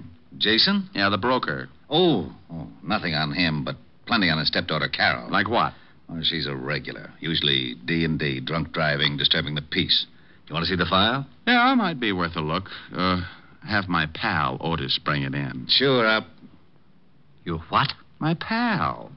What did you know? Otis and I are friends. Is that why he tries to hide under the desk every time he sees you coming? Call him in. See for yourself. You think I won't? Otis, get the file on Carol Jason. Bring it in here. Uh, yeah, Lieutenant. now we'll see. Friend, that's a laugh. that's a laugh yourself. You better be feeling good. Yeah, what do you mean by that? You'll see. Uh, yeah, Lieutenant, here's the file. I'll take it, Otis. Thank you very much. Sergeant Otis, you have an opportunity to do me a great favor. Please, and without profanity, tell me what you think of Rick. Oh, he's nice. What? You're turning blue, Walt. I'll turn blue if I want to. What did you do to Otis? Dope him? You heard him. He thinks I'm nice. We're pals, buddies. I heard him all right, but I wouldn't believe it on a stack of police manuals. Otis, I'll give you one chance. What's this all about? Mm, the shamus told you, Lieutenant. I think he's a swell, a, a great guy. Thank you, Otis, my eh, friend. Oh, Always kidding, but a good pal. Otis, do your feet ache? My feet? Why, no, Lieutenant. Well, they will. I'm sending you to a beat. A beat? Yes, in Yonkers. Oh, no!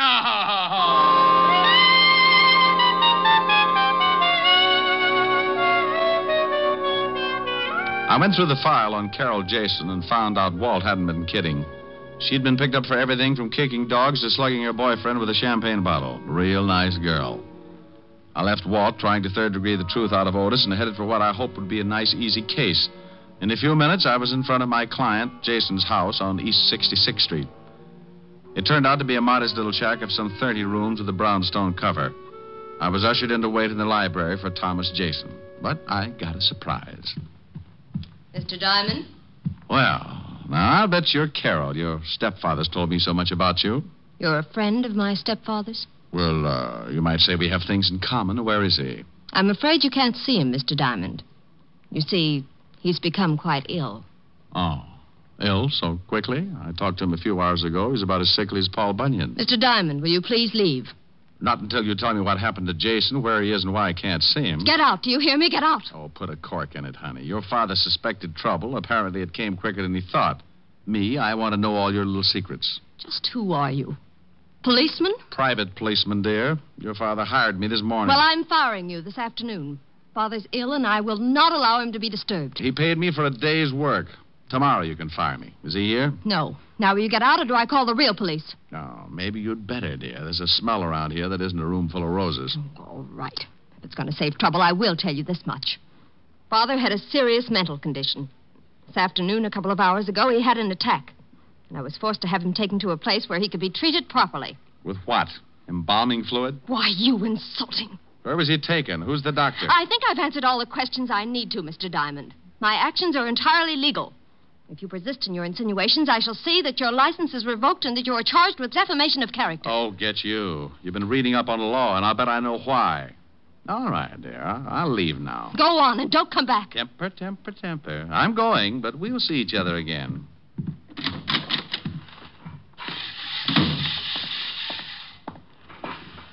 Uh, hello, Pop. Got a minute? You reckon so, mister? What's on your mind? Oh, questions. Like how long you've been out here mowing the lawn? Uh, most of the day. Why? Did you uh, see Mr. Jason leave? Oh, sure. Left in an ambulance, he did. He was wearing a funny white coat with the arms tied in back.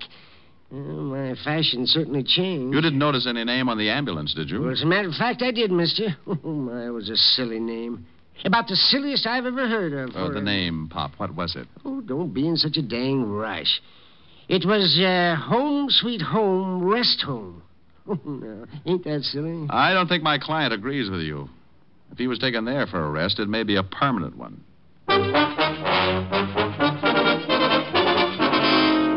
Next stop, a drugstore with a phone book. Said book gave me the address, and I was soon in Baychester, looking at something pretty swank in the way of nut houses. Home Sweet Home was two acres of lawn, trees, and a square white blockhouse, and all surrounded by 15 feet of spiked steel fencing.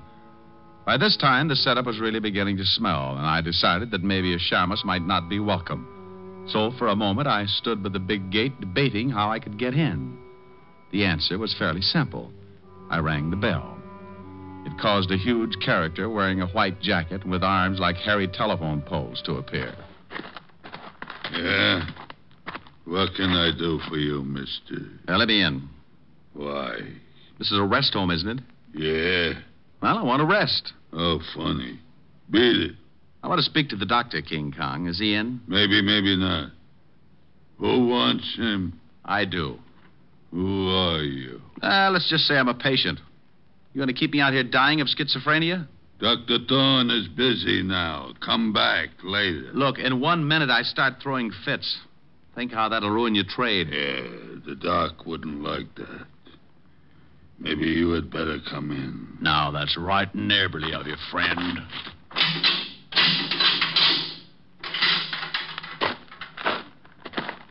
Wow.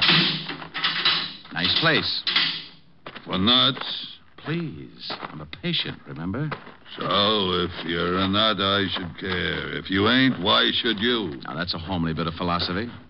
Tell me, what do you do here? Break skulls? I don't think I like you. And I'm a nurse. What a shock this will be to Dr. Kildare. I don't know him. Now, you wouldn't. His nurses are pretty. If he had to have you as a nurse, he'd quit medicine and take up playing the glockenspiel. Sally, you're nuts. Wait here. I get the doctor. Yes, nurse. Dr. Thorne, you got a patient, I think. All right, Brasso. I am Dr. Thorne, sir. What can I do for you? He's nuts, Doc. Be quiet, Brasso. Oh, he's right, Doc. I, I'm nuttier than a squirrel's hideout. Well, I'm afraid I can be of no assistance, Uh, Mr. promise you won't tell? Did I promise? I am Sherlock Holmes. What? H O L. I can spell. I'm afraid you've come to the wrong place, Mr. Holmes. This is a private sanitarium, and certain procedures must be followed. I have money I can pay, and I want to stay here. But, Mr. Holmes, you must be examined by a doctor and committed by a relative. You're a doctor. Examine me. But your relative, you, you can't commit yourself. Why not? I demand my rights. Oh, this is preposterous. This is not a hotel. You can't just come in and register. Tell me, uh, who's your doctor? Where is your home? Well, look, look. Tell you what. You let me stay here for the day, and I'll tell you who my doctor is. And if you don't let me stay, I'll tell everyone what a bad place you have. Uh, you, uh, you said something about having um, money. Just how much money? I've got a mattress full. Can I stay? Mm, Perhaps it can be arranged. Though, of course, I must examine you. Of course. And there will be a certain um, fee, you understand? Mm, I'm beginning to. Tell me, Mr. Um, H O uh, stop! Certainly are most annoying. Tell me, why do you want to stay here anyway? Well, I, I've got to stop the plot. The, the plot? You know about that? Sure. You plan to rub out Fearless Fosdick, but I'm not going to let you. Oh, I see. Tell me, do you, uh, do you have any dreams? Well, of course. I have dreams about eating ice cream cones, and oh, what a mess they are. What's so messy about eating an ice cream cone? My mouth is always filled with BBs. BBs? For my air rifle, stupid. How else could I stand off the Indians? Well, what Indians? Well, the Indians who want to steal my ice cream cones. Now, why would Indians want your ice cream cones? Oh, they're mad about pistachio. You are crazy, aren't you? Brazo, take Mr. um. Oh, never mind. Take him to observation room B, Brazo. I don't have time for the examination now. Uh, wait, uh, can't I be with the other patients? I get lonely. Later, later. Come on, Sherlock. This way.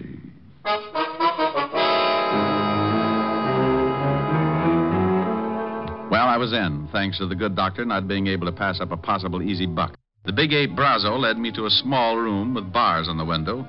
and a spring lock on the door. When he left, I made like a smart gumshoe and went after the lock with my penknife. Due to my early training in picking locks at the automat, I was out like Alabama. I found myself in a long hall with seven rooms, three on each side and one at the end. I knocked on every door. Nothing. Not even Bogart. The last one had to be Jason. Are you in there, Mr. Jason? Diamond. Oh, oh, I am glad to hear your voice. Please, get, get me out of here. Just take it easy. I don't have a key, and this door has a padlock on it. But you must get me out. Sure, sure, but give me time. First, tell me what's the score. Why did they lock you up? Carol had it planned. She has paid Dr. Thorne to keep me here until I go crazy. She wants to have me judged legally insane so she can take the estate. Yeah, well, maybe I can put a few kinks in her plan. Wait, wait Diamond. Where are you going? Uh, there's a phone in the doctor's office. If no one's there, I'll use it to get help. Yes, but what if you can't get to the phone? And I go out and get the Marines. If I can get by that ape man, that locked gate. Don't go away. Oh, there you are, Sherlock. Oh, don't pick on me. I was only three and a half years old. I'm upset with you, Sherlock. You oughtn't to be running around the halls like this. Well, a guy's got to have his constitutional, Brazo. Yeah, well, you're through with yours. The doc wants to examine you now. I've, I've, I've changed my mind. I, I don't think I, I like said it here. the doc wants you. What the doc wants, he gets. Well, bully for him, but this is one time you won't. I'm leaving. I don't want to break your arm, Sherlock. No? So you don't leave until the doc says so. Well, I'm sorry to disappoint him, but certain things are necessary, like this. Oh. Now, you shouldn't act like Oh. that. I might get mad. Oh, my knuckles. What is your jaw made of? Concrete? Yeah, come on, Sherlock. Or do you want to try again? Uh, no, thanks. One busted hand is enough. And don't try to run. The gate's locked. And if I have to catch you, I'll fix your legs so you can't run again. Oh, friendly little butcher, aren't you? Right in here, Sherlock. Doc is waiting. Here, he is, Doc. Good. you can go back to the office, Brazo. I won't need you. Well, you seem to be well trained as a detective, Mr. Holmes. Do you always pick locks so easily? I do better with my erector set. Uh, but you needn't examine me further. I've changed my mind. You've changed your. This is odd. First you demand in, now you want out. I just remembered I forgot to pick up my station wagon. But the Indians, you want me to help you keep them from stealing your ice cream cones, don't you? Uh, they already got 'em, and all my money, too. They're both gone. Your money? And you don't have any money? Not a bolivar. Now, may I go, Doctor? You're going to stay right here, Mr. Holmes. There's something peculiar about the way you've recovered from your illusions. Doc, yeah, Miss Jason to see you. She's in your office. Very well, Brazo. Stay here and guard this man, whoever he is. Uh, Holmes, H-O... Will you shut up? And make sure he stays put this time, Brazo. I've some questions I want to ask him. He won't go in no place, Doc. You go ahead to the office. Well, Carol, this is a pleasant surprise. Come to visit Jason. Thorne, our plans will have to be changed. Changed? Something has come up that may cause an investigation of stepfather's illness. We can't afford to take a chance of that. But we can't let Jason go now. I had no such intentions. He must be taken care of tonight. Taken care of? But that's impossible. How could he I... He must be gotten rid of. What?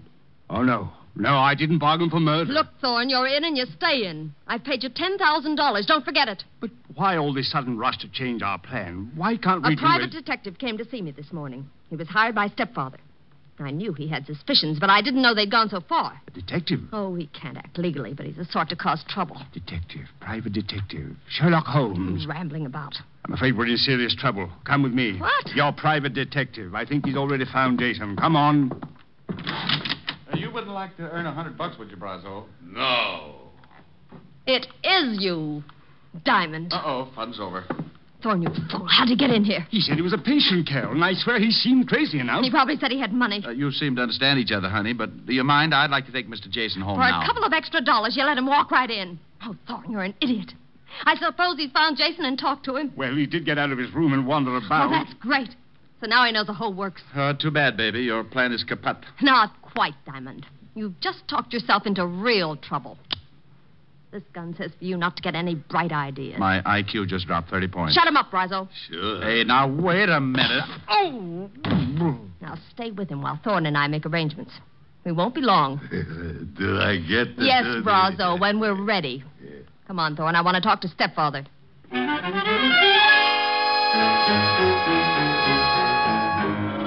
Brazo's fist was made of the same stuff as his jaw. By the time I came around, darkness had painted the window, and the room was full of shadow and Brazo. The big hulk was squatting a few feet away, paying no attention to me. So I waited till my mind was clear while I eased off my right shoe. The heel was leather with a steel plate in it. I could only hope it was harder than Brazo's skull. With the shoe in my hand behind me, I was ready. Only to have him catch me stirring. Coming to, eh, Shamus? Yeah, oh, yeah. Uh, hand me my cigarettes, will you, Brazo? Need a smoke, eh? sure. Where, where are they? Uh, fell out of my pocket uh, over there behind you. Oh, where, where? I don't see it. oh, say, that's not. Need another? Stop that. Oh, come on, Buster, fall. Well, is little old Brazo finally getting sleepy? Happy New Year, Buster.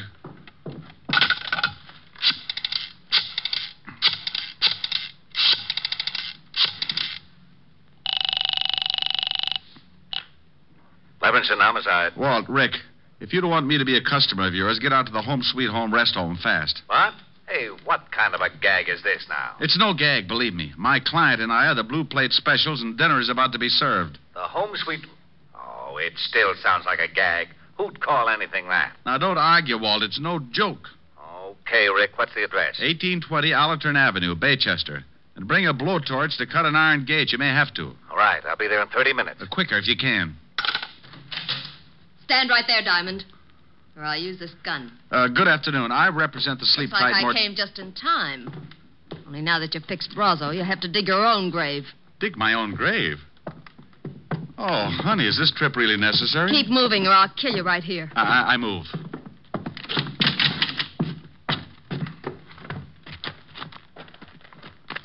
Keep going.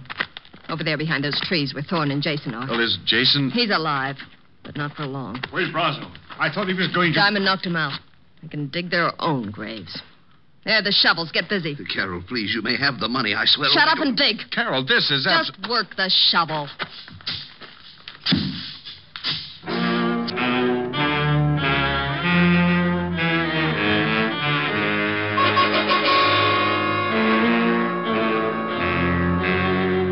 Can you imagine Richard Diamond, private detective, letting a sawed off female make him dig his own grave?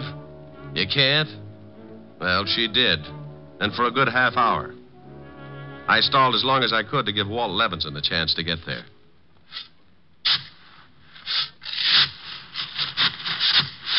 That's enough.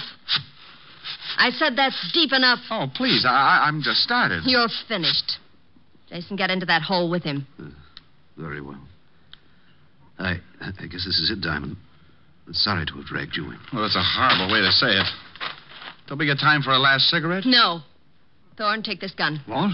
Oh, no, I'm not going to kill them. Shut up and take this gun. Oh, don't do it, Thorne. Be a man about it. Here, Thorne. Don't be such a weakling. Two shots and it's over. No, it was your idea. I'm no murderer. Atta boy, stick up for your rights. You shut up. Thorne, do you do the job or do I make you number three in that grave? You wouldn't dare. You, you need me. Atta boy, Thorne, tell her. Go on, Thorne, take the gun. No, I can't. I just can't. Not like this. You weakling. I'll do it myself. Now turn around, Diamond. Oh, now look, baby, this thing's getting out of hand. You shoot me and the law will be all over the place. Not until I've filled that grave in over you. I called him, baby. Oh, you're lying. Am I? Well, just turn around and take a look at that lovely big fat policeman standing over there by that tree. You really don't expect me to fall for an old stunt like that. Well, if you don't, you'll fall for something. It's your funeral. No, it isn't. It's yours. All right, lady, drop it. What? Why, you. Smarty. I'll kill you anyway. Carol. Rick, Rick, what the devil's going on here? What are you doing down there? I'm looking at the girl. I, I think you shot her pretty bad. Who are these two guys? The guy with the castanet knees is Doc Thorne. Better put the cuffs on him as an accessory. But you can't do this. I was the one that re- refused to shoot you. Oh, stop licking my hand. You can tell it to the precinct judge. Otis, snap the cuffs on them and take them out the car. Sure. Come on, you. Now, what about this other guy? The girl's stepfather. How do you feel, Mr. Jason? Sick, Mr. Diamond. How about the girl, Rick? Shall I call the ambulance? I don't know. Carol. Carol. Well, Rick? Ah, take your time, Walt. She's not with us.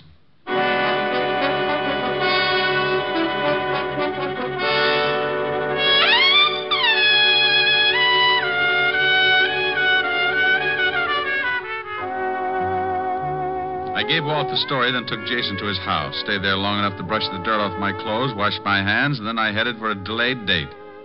At 975 Park Avenue, I found a big fireplace and a lovely redhead waiting for me. A redhead wearing a dress that was part green silk and part. Well. I'm the library, darling. Come on in. Uh, hello, Helen, baby. You sound like you found oil in the basement. What's with the cheer? Me? Isn't it always? I like you. Hmm, I like the way you say that. Looking up at me with those big green eyes. They're not green. They're hazel. Oh, are they? Hmm. Let me look closer. Ah, not until you sing for me. Sing? Oh, honey, I'm tired. I want to rest. No, you don't. No, over to the piano. Rick, not here. But, Helen, all I wanted to do was. I know, Rick. Oh, you've been using that Ouija board again. I don't want to sing. Now look in my eyes. Close range? Contact. I'll sing. That's better. Like, uh, you must have been a beautiful baby. Oh, love it.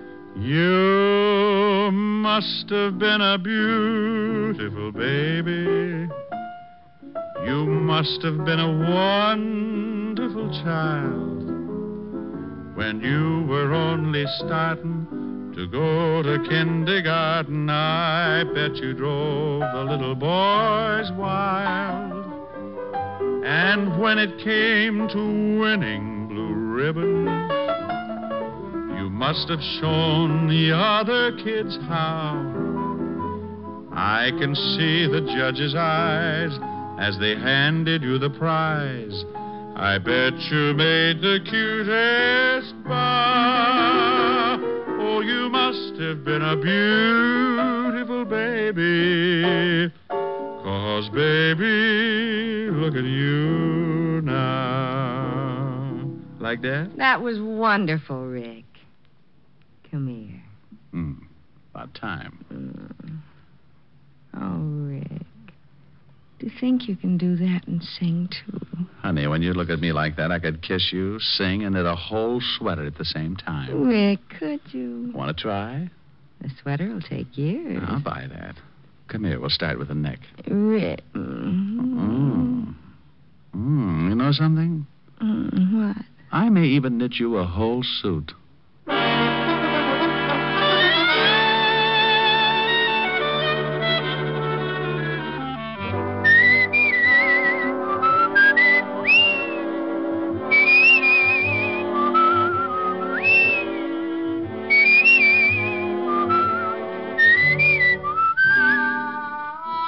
Have just heard Richard Diamond, Private Detective, starring Dick Powell.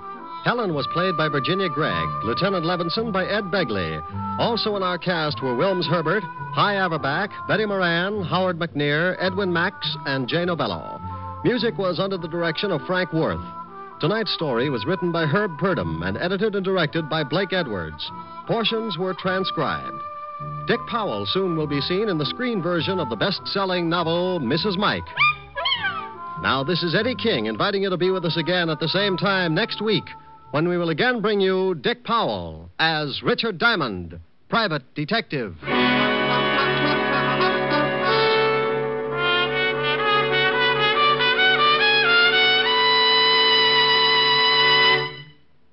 How much is your life worth? Think about that for a minute. Is it worth a little care? Well, that's all that's needed to protect it on America's streets and highways. Only your careful driving and your acceptance of personal responsibility for your own life can guard you from the dangers of the road. The price that you may pay for carelessness is a high one, and it's a price that thousands upon thousands of accident victims have already paid. Their gamble with death behind the wheel is a stark warning. A warning that an accident can happen to you. Last year alone, some 32,000 persons were killed in traffic accidents, and well over a million others were injured. Smash ups have averaged more than one a minute, every minute of the day and night. These are the facts of traffic dangers. As for the facts of traffic safety, well, they all boil down to just two facts careful driving by automobile owners, careful walking by pedestrians. So drive carefully, walk carefully. The care you take may save a life, and that life may be your own. Saturday night is packed with entertainment when you stay tuned to NBC's star lineup of shows. Each Saturday, make it a point to listen to NBC. You'll hear Hollywood Star Theater, Ralph Edwards' Truth or Consequences, Your Hit Parade, A Day in the Life of Dennis Day, The Judy Canova Show, Grand Old Opry, and songs by Morton Downey. Now, stay tuned for Lionel Barrymore and Hollywood Star Theater on NBC.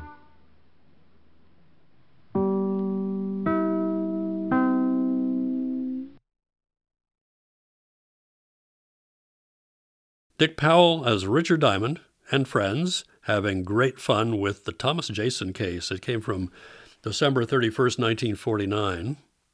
Powell as Diamond also provided the narration and the occasional song at the end, and Dick Powell also whistled his own theme song fore and aft of each episode of Richard Diamond. We're about to meet a man who could work miracles.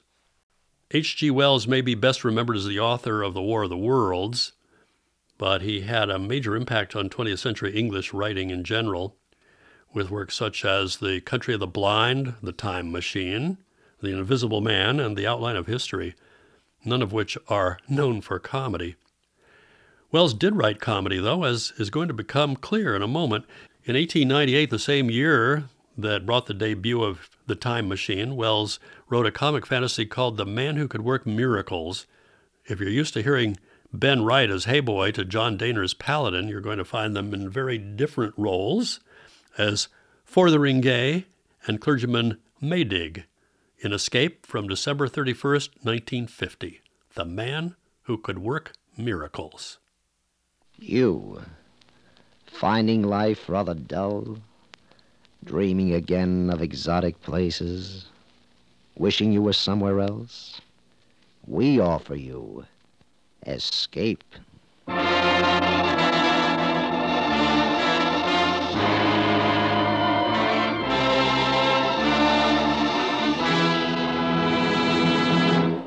Escape with us now to a placid English village and the company of an equally placid little man who one day shook the world, as H.G. Wells told it in his delightful story, The Man Who Could Work Miracles.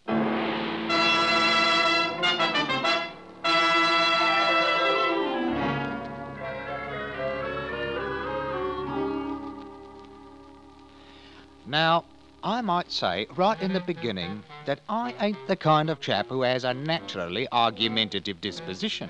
Oh no, quite the contrary.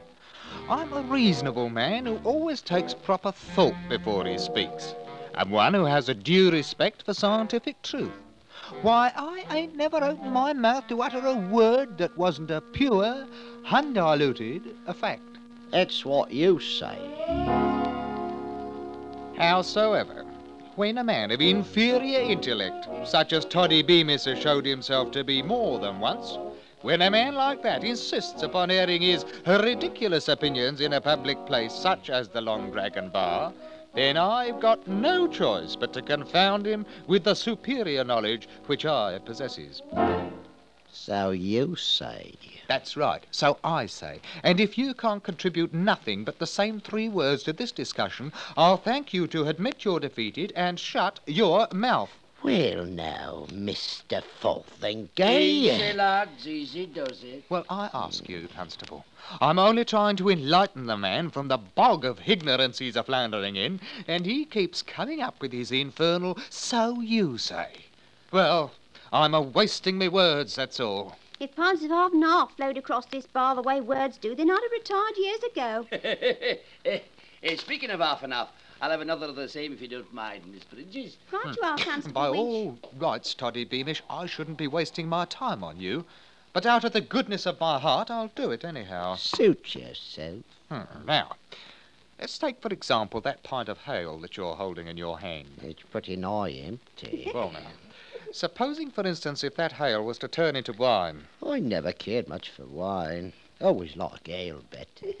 Now, if that ale was to turn into wine, then you'd have a miracle. So you say. So anybody says. Or, or, or take that master padlock on Miss Bridges' cash box. Now, if anyone could open that without a proper key, that'd be a ruddy miracle. You leave the ro- long dragon out of this. Or perhaps you ain't even aware of the proper definition of what a miracle is, uh, Mr. Beamish. Well, some is one kind and some is another, in a manner of speaking. If anybody left so much as tuppence on the bar as a tip, that'd be a miracle, all right. Well, uh, be that as it may. But a miracle ain't of one kind or another, oh no. A true miracle is something contrariwise to the course of nature, done by the power of will. Something what couldn't happen without being specially willed to happen. And miracles ain't possible. That is a lad, is you know. Well, I wouldn't go so far as to say they ain't. It's your ignorance that's talking. Now look, you see that lamp sitting there on the end of the bar, burning as bright as you please? I see it right enough. Well, now, that lamp in the natural course of nature couldn't burn like that if it was turned upside down and hanging in the hair. You say it couldn't. Mr. Beamish, do you mean to tell me All that... right, all right. Maybe it couldn't. And if it did, that would be a miracle. Very well. Now, supposing somebody was to come along, uh, take me for instance, and he pointed his finger at that lamp like this and said, Turn upside down. now, if the. Burning and hanging there without no visible means of support. Well, I can't keep it up there much longer. Remarkable, it's highly remarkable. Uh, stop it now, Mr. Fotheringay. Stop it immediately. That's my official order. Well, look out, Constable. Look out. There it goes. Oh. Oh. Now see what you've done, Mr. Fotheringay. My best lamp chimney, clean no more than an hour ago, smashed to smithereens. But I, I didn't try to do it. Oh, you know, you might have caught the place afire. Most irregular. And illegal besides, like as not. No more of it now. Do you understand? But I tell you, I didn't mean for You it You and to... your silly conjuring tricks. Well, all I done was to point my finger at it like that. There, and I- stop it now. Don't you dare. Well, that's all I done. In that case, Mr. Fotheringay, you defeat your own argument right out of your own mouth. And how is that, might I ask? If it weren't caused by some form of trickery, then what happened to that lamp was a miracle. Now, then, I ain't a holding with no bloomin' miracles. Held with him or not, as the case may be, Mr. Fotheringay, but you just stood right there and performed a real, true, honest, genuine miracle.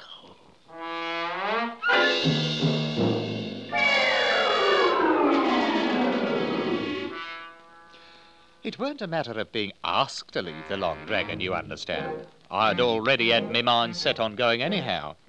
A place what's full of ignorant superstition ain't the kind of place for a man of rational intellect to be doing his thinking in. And thinking was just what was called for. On the one hand, I wasn't ready to swallow no miracle theory, but on the other hand, I wasn't able to recollect no scientific principle that might account for that which had occurred. As you might say, the question had dissolved itself into a uh, dilemma. Well, me landlady, Mrs. Tetherington, was sitting up in the parlour when I come in, Good evening, Mr. Fotheringay. but I can't recall saying anything to her. Very well, Mr. Fotheringay. I went straight to my own room, closed me door, and lit the candle. Then I sat on the edge of my bed, a grappling with the problem in a heroic fashion and trying to puzzle out the ultimate solution. Well, now that wasn't no easy thing to do. It couldn't have happened, but it had happened. Which ain't logic, no matter how you look at it. Why, it'd be the same situation if I was to point my finger at that candle there and say, be raised up in the air. Hey, blimey. Hanging there like a blooming firefly. But it's contrary. Was Whoop, there it goes. No, now, that black as your rat. Oh dear, now where in the tarnation did that confounded thing get to? Well, at any rate, there should be some matches around here somewhere. Oh, here. Maybe I could. Yes. Let there be a match in me hand. Well, now. Just like that. Oh, the safety match. Not a blooming good that's going. Oh! Oh dear, uh, half a Mona. Uh, maybe I don't need a match. Maybe I could. Yeah. Candle, wherever you are, be lighted. Here now, not in the middle of my bed. None of that now. Well, open it up. It isn't locked. Mr. Fotheringay, might I inquire what's going on up here? Can't you recognize a man who's got his hands full of troubles? Mr. Fotheringay, why is smoke coming out of that bed? Because it caught on fire, that's why. My wall comforter with a hole burned in it. Taking lighted candles to bed with you, indeed. I'm not taking no candles nowhere, and I'll thank you to leave me the privacy of my own bedchamber. You've been drinking. On the contrary, I've been cogitating upon matters of science, which is far beyond the range of your feeble uh, intellect. Well, Mrs. Tetherington, I might remind you that good steady roomers, such as a man like myself, ain't so easy to come by nowadays. With which I will bid you a highly, a respectful, a good a night. well. Well, old vulture. Don't know who she's talking to. Me. A bloke what's only got to point his finger and say, B? And it is. Oh, blimey. If I ain't suddenly got the power to perform miracles. Real, genuine miracles.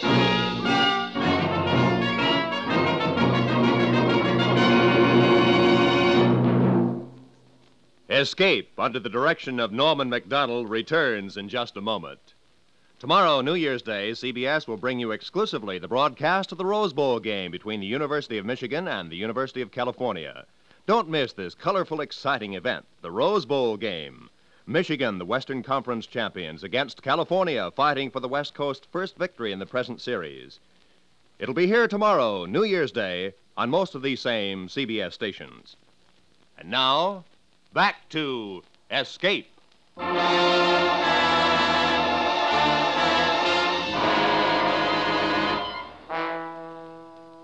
Well, next evening after work, I went walking down the lane that leads around Millsdale's Pond, attempting to put me mental processes into order, as you might say. Mostly, I kept trying to cogitate on some honest to Betsy miracle that I might up and perform. But it ain't such an easy matter for a chap who's unaccustomed to goings on of that nature. No, what I wanted was the genuine article. You understand? No, no little shenanigans, but one to make people stop and say, Blimey now, if that ain't a real downright miracle for you. And then, all of a sudden, I had it. I just happened to recollect a chap somewheres who stuck his staff in the ground and commanded it to blossom. So, I poked my walking stick into the edge of the turf. I backed off a wee bit. I pointed my finger at it and said, Walking stick, become a blooming bush of flowering posies. Ah, roses, by heaven. I done it, just like that fellow in the opera. Now then, what's all this here? Oh, Constable Winch, confound that man anyhow. Cease and desist, whatever it is, in the name of the law. Hey, here, you, you there, Rosebush, go back now, fast. Have a mind there who it is you're throwing bramble bushes at. It... There. Oh, confounded blundering idiot. Who's conducting nefarious activities under the cover of darkness, assaulting an officer engaged in the pursuit of his natural. Well. So it's you, Mr. Fotheringay. The fact being self evident, uh, Mr. Winch, I will not bother myself to answer. So you'll not bother yourself to answer, eh? And maybe you'll also deny that you just threw a great heavy mass of foliage at me? I do deny it. Then no doubt it just up and flew through the air, all by itself. A Constable Winch, you have just hit the ruddy nail right on the head. Uh, oh, some more of them blasted hanky-pank conjuring tricks of yours. Is that it? On the contrary, it was merely a small miracle. You don't say so. In which case, His Honor might enjoy hearing you tell about it. So come along. I'll do nothing of the sort. Oh, oh resisting an officer. That'll be another charge against Oh. you. Charge, indeed. Mr. Winch, you can take your charges and, and go to Hades. Hey, hey, um, Constable. Mr. Winch! Oh, blimey, if you ain't gone and disappeared complete like. Now, I wonder if he. Hmm. I'm thinking this miracle business is a bit touchy. Why, a man might find himself in a whole peck of trouble before he learns the knack of the thing. Oh, I'd better go and get myself some real professional advice right away.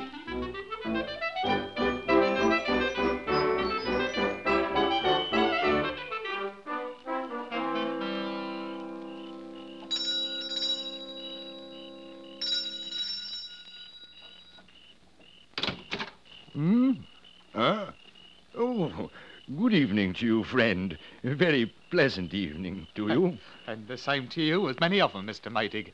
Uh, that is, uh, your reverendship. Oh, no, no, no formality now. None at all. You just call me Mr. Maydig. Oh, well, now, thank you kindly, your uh, Maydigship. Won't you step inside? Uh, I'm much obliged to you, Mr. Reverendship. Uh, this way, Mr. Uh, I can't say that I caught the name. Fotheringay. A George a W. A Fotheringay. Ah, yes, yes. Not from my parish. Well, uh, yes, yes, I attended services last Christmas. Indeed. So many people did last Christmas. Well, here we are, Mr. Bothering Bay. Uh, take a chair. Uh, it's uh, a Fotheringay. Oh, no, no, no, not, not that one. I, I mean, it, it, it's weak. I've often thought of doing something about it. Uh, sometime.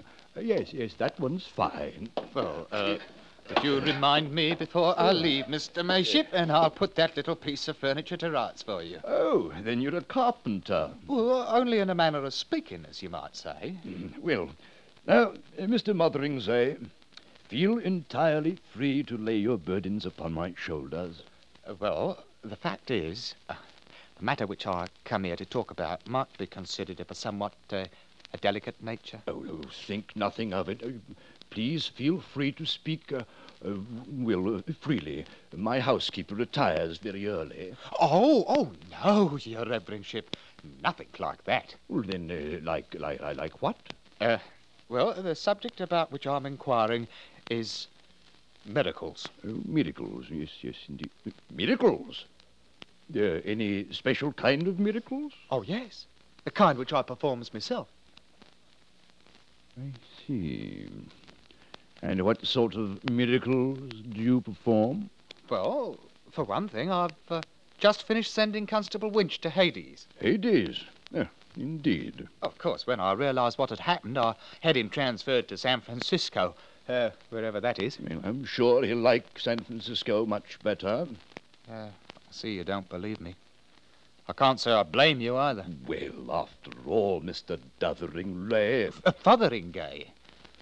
Well, very well. There, there's nothing else to do but for me to up and perform a few miracles before we go any further. Well, that's, uh, that's very interesting, I'm sure. Well, now, now, you take that jar of tobacco there on the table, for instance. Now, suppose I just point my finger at it like this and become a bowl of violets. Uh, that's very interesting. Ah, oh. See? A bowl of violets. Goblet. I mean, uh, so it is. Of course, it ain't nothing very spectacular, Your Reverendship, but it's a sort of miracle a man can pass without tangling himself up in a mass of trouble. It's extraordinary. Very, uh, well, uh, extraordinary. Uh, you can see for yourself they're uh, real violets. Indeed. Indeed. Now, uh, you take this for example. Um, become a bowl of fish. Uh, oh, no, no, no, not that kind. Live fish in a goldfish bowl, swimming around. Now. well, that's better. It's amazing. Uh, how did you do it? Just told it to. That's all? That's all. When I tells a thing to do it, it does it. It was incredible. Come on me sudden, like you might say. And, well, I'd like to know if it's real, genuine miracles or if it ain't. Well, uh, uh, well, well, seeing as how miracles ought to come under your reverendship's special province, more or less. Well, uh, yes, yes, indeed. Um, uh, however, usually in a somewhat more uh, academic fashion, uh, these are more, well, uh, more astonishing. Well, as far as I can tell, there ain't no limit to it. Like, for instance, uh, a, a bowl of fish. turn into a pigeon. Good heavens. Oh, look at the thing. I say. Uh, now, here now, none of that. You stay away from Mr. Maydig now. Well, perhaps I'd best uh, eh, eh, become that same uh, uh, jar of tobacco again. Well, Reverend, what do you think about it? It's amazing. It's the most extraordinary thing I've ever seen in my life. Ever expected to see. I, I've, I've got to think about it and consider the possibilities. Well, I might come back in the morning. Oh, no, no, no, I wouldn't hear of it. Um, look here. I was about to dine when you rang. Uh, wonder if you'd join me. Of course, I'm afraid there's only cold mutton. Well, now, uh, perhaps there's something else you might like uh, better. Oh, anything. Frankly, I've grown to hate the sight of that. But you don't mean that. But why not? Just name it.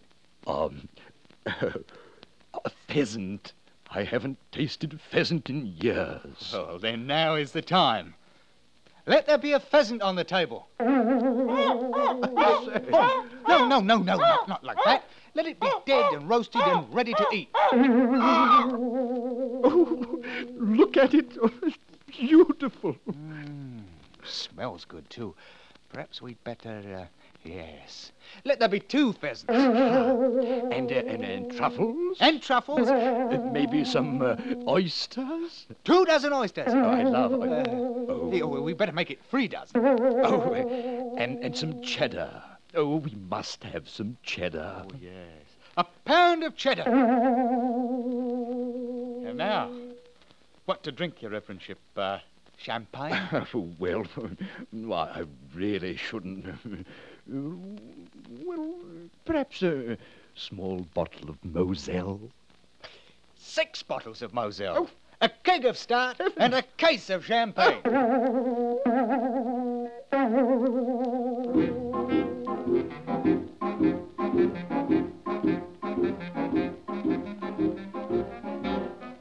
Well, there wasn't no mistake about it. I'd come to the right place for certain. Once Mr. Maydig got over his first astonishment, he turned out full of ideas for brand new miracles. Things I might never have thought of, like as not. Well, we polished off that meal in no time at all.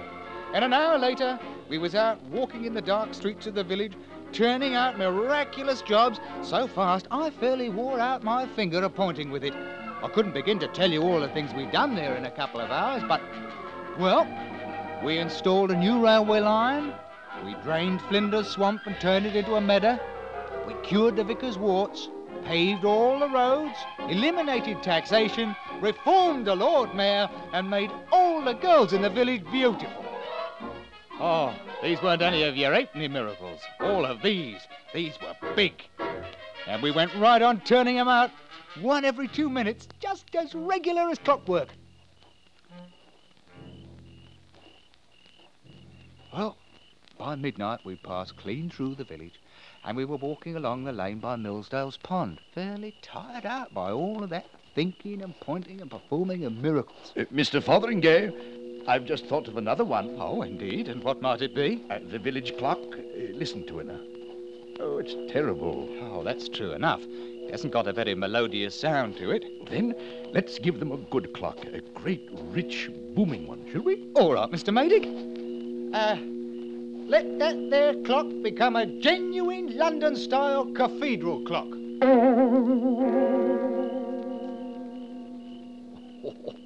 Oh, that's much better. Much better. Oh, the people of this village are going to have a big surprise when they wake up in the morning. After all we've done for them tonight. Well, I might say it. There's one or two things that we've done that I ain't so sure about, like uh, turning every drop of alcoholic beverage into plain water, for instance. Oh, well, there's nothing to worry about, Mr. Fotheringay. You can always turn out a miraculous pint or two for your own purposes, and, and, and it will reform all the drunkards in the village. Well, perhaps so. At any rate, we might as well wait and see what comes of it. Well, what do we perform next? Well, I really don't know. I can't think of another single miracle that we haven't already. Half a moment, Mr. Maydig. Y- y- yes? I just thought of one of my own I'd better take care of. Oh? Yeah. Let Constable Winch be right back in San Francisco again. See, he might be catching a boat or a train or something. You understand? I mean, I, I- thought the best idea is just to keep sending him back there every once in a while. No, I doubt that you have anything to worry about. San Francisco is some distance away, you know. Oh. I, I, I keep trying to think of one more miracle. A big one. Something worthy of ending the night with, but I... Oh. Uh, well, now. Eh? I say. There is one, you know. Well, such as? You see that moon, Mr. Fotheringay? Well, naturally. Nigh on a fool by the looks of it. Remember Joshua? Joshua? Eh, Joshua? Oh, now, come off it now. It would be a wondrous thing to see. Well, now, that's a pretty tall order, making the moon stand oh, still. Well, actually, it only appears to stand still. What really happens is that the, the Earth stops rotating. But I think we'd better not go monkeying around with the universe. Well, you probably don't have the power to do it anyway. It's really a superior class of miracle, you know. Oh, I've got the power, all right, but I'm not so sure it's a good idea. I could do it if I wanted to. Oh, oh, yes, yes, of course you could. Well, perhaps we'd better get along home. Well, half a mo now. I, I might just leave it stop for a little while. If, if you could stop it at all. Oh, well, now, if that's the way you feel, you just take a look at this. Earth, the whole blinking world, stop rotating. Here now, what's all this? I, I didn't order no wind. Fotheringay, what have you done? I don't rightly know. Look out, things are starting to blow loose. Oh, you confounded, blundering idiot. Uh, duck your head. Here comes the Lord Mayor's sheep. Well, duck yourself. Here comes the Lord Mayor. Oh, you better lie down in the ditch before we get blown away. Oh, it's getting worse all the time. I can't seem to pull my wits together. Fotheringay. Oh, I got it. When the Earth stopped rotating, everything on the surface kept right on moving. Five, six hundred miles an hour. Houses, cows, the wind, everything. It's a scientific principle. Well, a lot of good that does. Now, stop it, man. Do something. Do. Mr. Maydig! Wow, Mr. Maydig! Oh, blimey if he ain't blown clean away. Gone. Oh, now I got myself a fine, into a fine kettle of fish for certain. If, if only there weren't so much confusion, perhaps I could. Oh, ah, that's it. It's, it's the only answer. All right now. Let, let nothing happen until I say the word go. And when I do, let everything go back exactly like it was just before I turned that blooming lamp upside down to the Long Dragon bar. And at the same time, let me lose this here miraculous power complete like. Just forget all about it. You got it now? Everything just as it were. No more miracles. Just let me forget the whole thing. All right then? You ready? Go!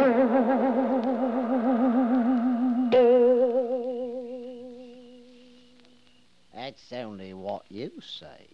And the same as anybody else might say who's got the least bit of scientific knowledge inside of their thicker heads.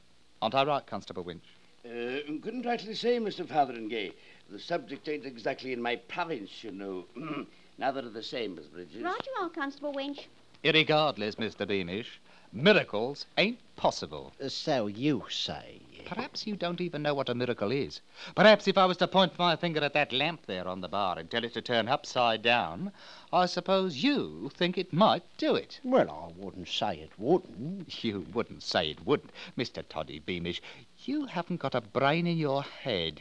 And I'm only wasting my time trying to enlighten you. There you are, Mrs. Miss Bridges. Thank you kindly, Mr. Fotheringay. I'll be dropping in again when the place ain't quite so crowded. And so I bid you all a respectful good a night. well, Toddy, I'd say you got the best of the argument tonight. Glory be, will you take a look at this? What's up, Miss Bridges? Sixpence. He left me sixpence right here on the bar, big as anything. And so he did. The like of it ain't never happened before. Saints preserve us if it ain't a downright bloomin' miracle. That's what it is, a downright bloomin' miracle.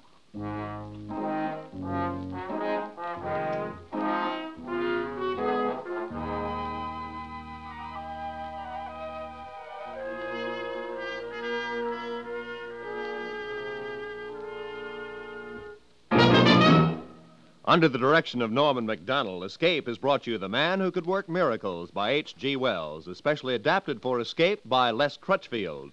Ben Wright was starred as George Fotheringay. Featured in the cast were John Dehner, Lou Krugman, Eileen Erskine, and Wilms Herbert. The special music for Escape was composed and adapted by Del Castillo.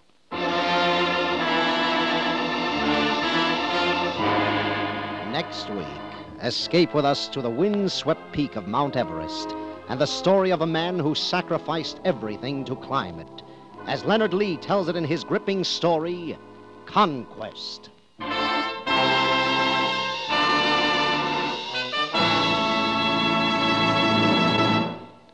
This afternoon, CBS presents a one hour long program for all who are wondering where the world is heading.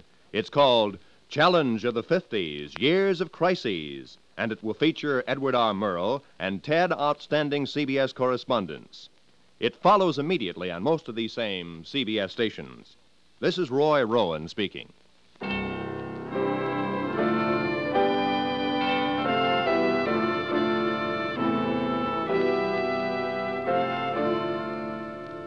This is CBS, where you spend an hour with Frank Sinatra every Sunday afternoon on the Columbia Broadcasting System.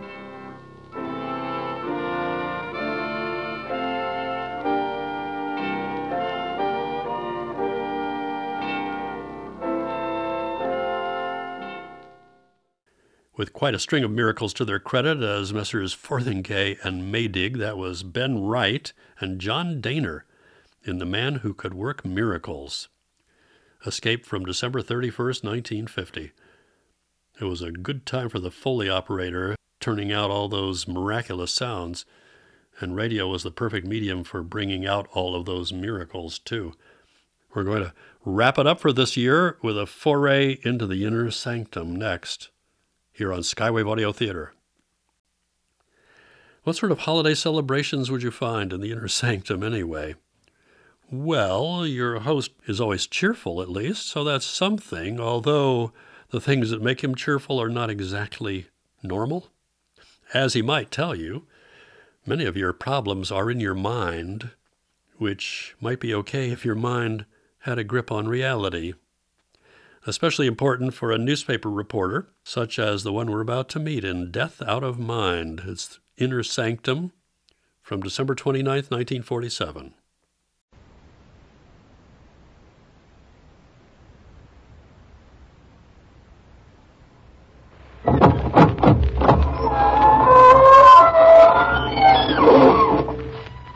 Good evening, friends of the Inner Sanctum.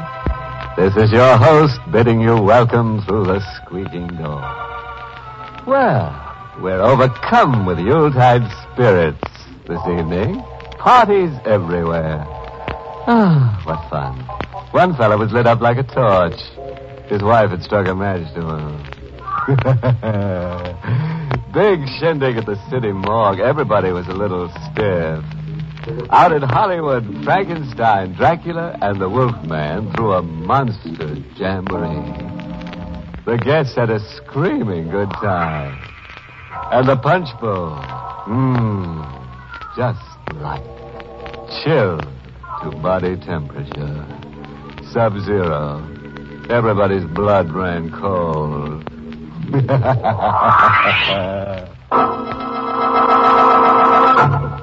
Tonight's Inner Sanctum mystery, Death Out of Mind, was written by John Roeburt and stars Larry Haines in the role of Ed with Anne Shepard as Mary. And now, gentle people, now for the soothing nuances of shrieks in the night. Say, ever see the little man who wasn't there? No. Carefully, right behind you. We're in apartment 2A of a cheaply furnished flat in Chelsea facing the street. The room is pitch dark. A patch of moonlight is crusted on the window as if it can't get through the grime. Ed Tate is crouched at the window watching the street. His face. Mary? Ed, there's nobody downstairs. Well, there must be. I've seen him. Here, here, here from the window. See? See, Santo? There, leaning, leaning against the lamppost, smoking a cigarette. I, I've been watching him, Mary. I can't take my eyes off him. Ed, him. you've got to take hold of yourself. Leave this room. He'll be waiting for me wherever I go. He'll be everywhere waiting for me. Turn a corner and run into him. Catch a train and he's sitting beside you. Run away and meet him in Boston, Frisco, Hong Kong. don't, please. He's Fate. Fate dressed in a black suit. Please, no more wild talk. I'm, I'm crazy. Is that what you mean? Ed, darling. We're just married. I'm a bride. We were going to be something wonderful. You married a guy with whams in his head. Marriage never had a chance. You got a stacked deal, Mary. I'll get help.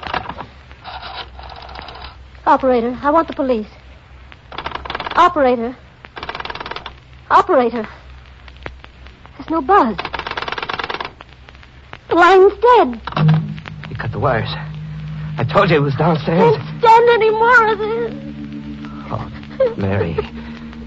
Mary, don't cry over me. Forget me.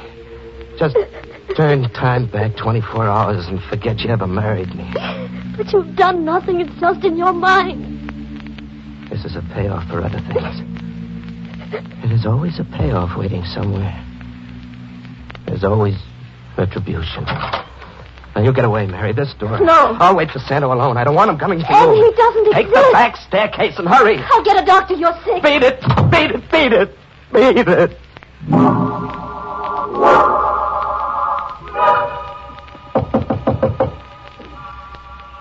He's come.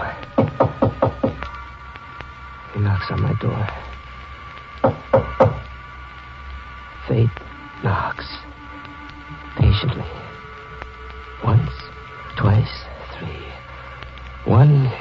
Two, you can't get away. Three, open the door. so simple, Dad. No fuss, no wasted talk. Just one, two, three. Open up. Okay, Santo, I'm not running away. I'm opening up.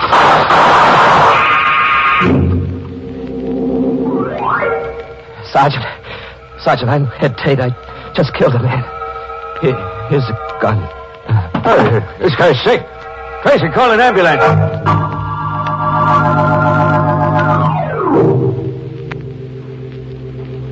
It's been six hours, Doctor. I hate to push, but how much longer? Well, it's futile being a district attorney now, Kittredge. The prisoner's a very sick man. Just a few questions. Useless. His memory is gone temporarily. Who is he? Ed Tate, reporter on leave from the Bulletin. He was released from a sanitarium less than two weeks ago. Here's a complete report on it. Oh. On his way from the station house to the hospital, Tate kept insisting he'd murdered a killer named Santo. But he did murder a man. Oh, he did that all right, but to the best of the department's knowledge, there never was a killer named Santo. How long before he can answer questions? Days, maybe weeks. The department can't wait that long. If we tried narcosynthesis, a compound popularly known as truth serum. Get started, Doctor. Murder can't wait. Tate. Yes. Count backwards. Starting at 100. 100. 99. 98.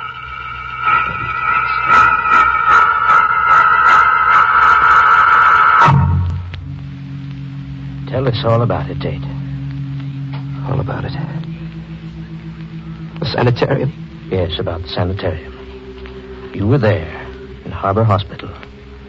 You were released two weeks ago. You went there from your newspaper. Why did you go to the sanitarium, Tate? Stella Andrews killed herself. I, I couldn't get her out of my thinking, get her out of my head. Who was Stella Andrews? She. She figured in an unsolved murder mystery 20 years ago. I, I dug the story up and put it back on the front page. Yes, I, I remember the case, Tate. Stella Andrews was tried for murder and acquitted. They set her free. You uncovered new evidence? No, no, no. I did it as a circulation stunt to sell papers. I, I didn't think of Stella Andrews. I didn't think. Go on, Tate. I, I never even met her until that last day. What happened that last day? Stella Andrews confronted me in my office. A gray, tragic woman. She told me that she'd long ago changed her name.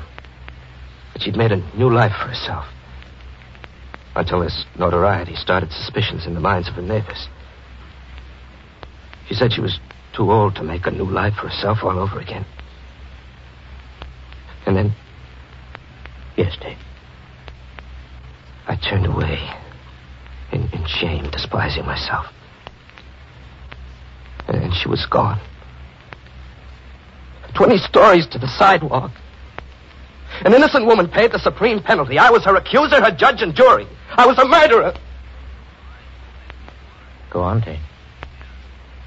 Well, uh, after that, I, I, I couldn't sleep. I, I couldn't work. I wound up in the sanitarium. And then? Well, uh, on my release, I tried to forget Stella Andrews lying crushed on the sidewalk. I tried to get back in stride. I tried to kid myself there wouldn't be a payoff somewhere for what I'd done. I tried marriage. I dragged a sweet kid into partnership in the accounting I owed fate. What did you do, Dave? I eloped with Mary Connor, a public librarian. For me, Mary had the kind of magic that, that makes pain disappear. I'd only known her for a whirlwind week, but long enough to know she was gold through and through. We were motoring back from Elkton, just married. Happy. Mm. What time is it, Ed? Uh, minute past midnight. I've been Mrs. Edward Tate for four hours. I'm hungry. Oh, coffee do me fine, too. Uh, keep lookout for a road stand, huh? There's one right ahead. Oh. Funny looking joint.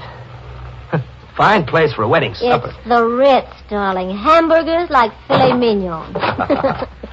Come on, my mouth's watering. It was a beat up cardboard shack. The kind that generally bloom in June, grab some tourist change, and then fade in October. A sign outside read Joe's Barbecue. The inside was gloomy.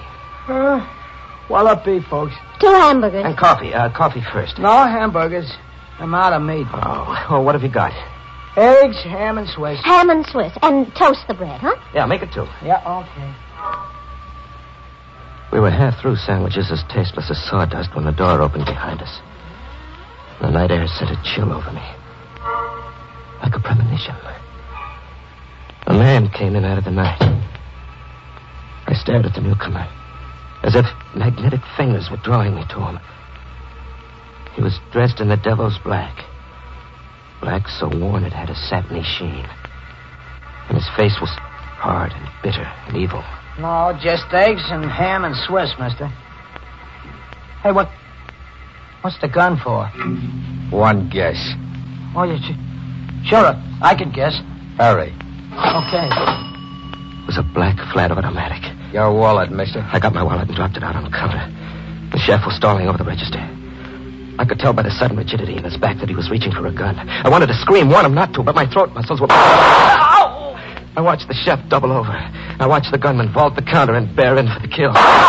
Mary's hand closed over mine and pulled at me. Ed, quickly. I was through the door and running for the car on someone else's feet, with Mary pulling at my sleeve.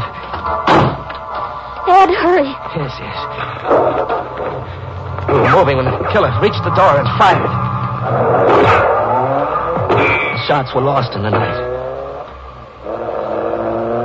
We left him silhouetted in the doorway. A dark centennial guarding the tomb. Moon shafts touching his automatic. He made it look phosphorescent. The Manhattan skyline was blinking at us before we dared trust our voices. Anyone behind us? No. There was a car, but it turned off. Jolly honeymoon. We'll forget it. We'll just not remember. Did you watch him, Mary? No, I couldn't. How relentlessly he moved in for the kill. How exquisitely cold and efficient, like a machine. Ed, it's unhealthy. That that sort of talk. I couldn't take my eyes off him. I, I felt as if he were part of me come to life, a blood twin, showing me to myself. Darling, please. Demonstrating to me what I really was. A killer cold and efficient like a machine. No, no, no, he no. killed that man like I killed Stella Andrews. His instrument was a gun, mine was a typewriter. He used bullets, I used words. But our methods were the same. Deliberate, ruthless, murderous. Ed, forget him. We'll see him again, my blood twin. He's my conscience. Come to life. We're going to report this to the police. No, we're not. Why? I'm. I'm afraid of him. But he's a complete stranger. What have we got to fear? We'll never see him again. We'll see him again, Mary. He'll come calling. But we'll... Ed, the wallet. He has your wallet. We're not strangers to him, Mary. He'll be calling on us.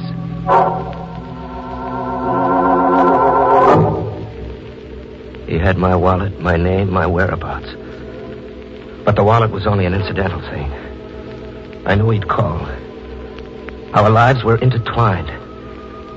Somehow he was now as much a part of my life as the as the ghost of Stella Andrews.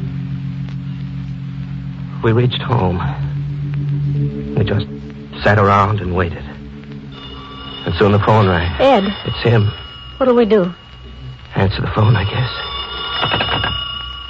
Yes? Ed Tate, yes.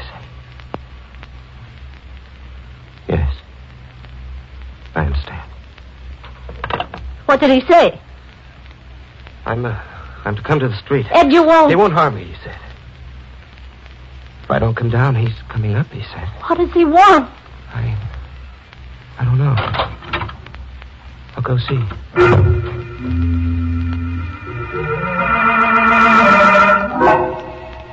He was waiting for me in a big car that looked like a hearse. As I came out of the hall, he motioned me to come sit beside him.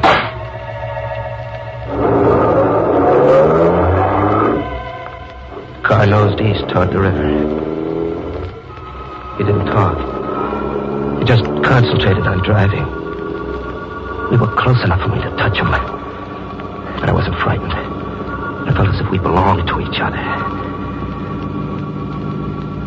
Where are we going? To the river. What for? To dump him. Him was a gesture behind us. I turned to look. There was a packing trunk on the floor in the rear of the car. Chef's corpse. You're going to kill me, too? Why should I? To shut me up? We'll dump the trunk together. That'll shut you up. Well, wouldn't killing me be simpler? If you shut up, it's just the same, maybe. Um. What's your name? You get an idea. No. No, I, I, I just want to know you very much. Santo. Just Santo. We stopped along a deserted wharf, just under the Brooklyn Bridge. And there, with the world asleep and the moon looking on, we dumped a trunk. It sank slowly, twisting in tortured slow motion. You can go home now, Tate. Don't you feel it, Santo? Feel what? There's this kinship. We're the same person, Santo. You're crazy. No, no, I mean it. Look at me. Look at me. See our resemblance? We, we didn't just happen together. You're something out of me. You are me. You talk too much, Tate. Maybe I'll have to kill you after all. Oh, you'll, you'll kill me, Santo, soon enough. You'll have to kill me. You're my conscience.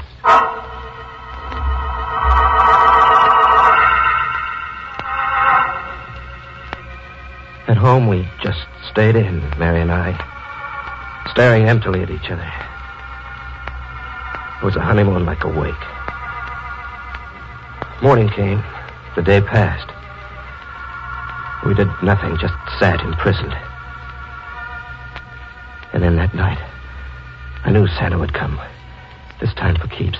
I knew it by the way my flesh was floating in sweat. Fear was consuming me. Mary.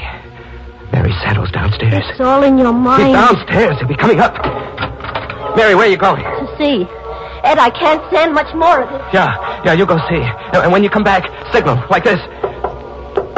Do it twice. Mary went down to check, but I knew the answer. I, I got my gun and went to the window to watch and wait. Santo was downstairs. Santo was downstairs. When he came up, I killed him. We know the rest, Tate. Now you must sleep. Sleep? Yes. Balmy as a March hare.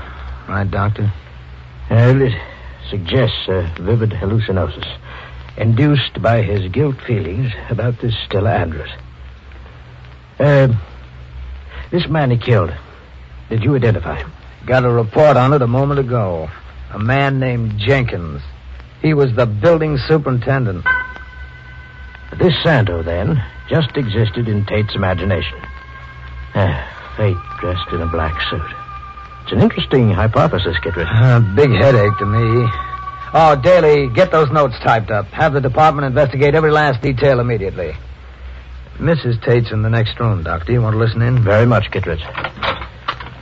Oh, uh, Mrs. Tate, this is Dr. Thorpe. How is he, Doctor? I'm recommending his immediate return to a mental hospital. Mrs. Tate, your husband just told us a long story. I'll have to ask you some questions for the record. Yes, You were just married? yes. Motoring back from Elkton, did you stop at a road stand for refreshments? No. We came straight to our apartment. And then what? He began behaving queerly. He locked us in. We just sat all night, all the next day. The second night, Ed took a gun out of his valise. He stood guard at the window. He said he was waiting for a Santo. Did you ever see this Santo? No. What brought the janitor up at that hour of the night? Ed was raving insanely. I suppose he came to investigate the noise. Can I go, Mr. Kittredge? No, not right now. You'll have to stay a while. Just routine. My men will be reporting back, and I want you to read your husband's statement and then make one of your own. You can bunk on the bench. Grab 40 winks. Yeah, I think I'll doze off myself. Pick your own chair, Doctor.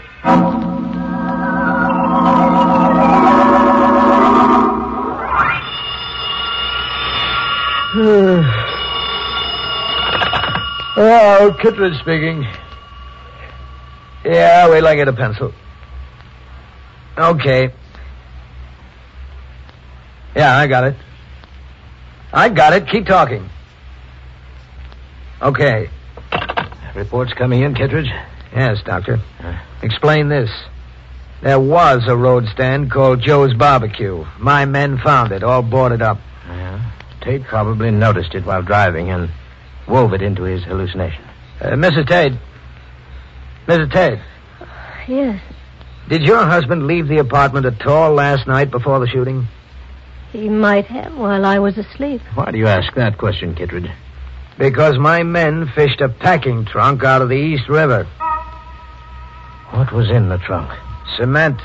Bags of cement. What's the medical slant on that? Only perplexity, Kittredge. You know, I've got a new theory, Doctor, since we're hypothesizing. what is it? That Tate's zany story was true, the whole of it. That the chef and Santo were real.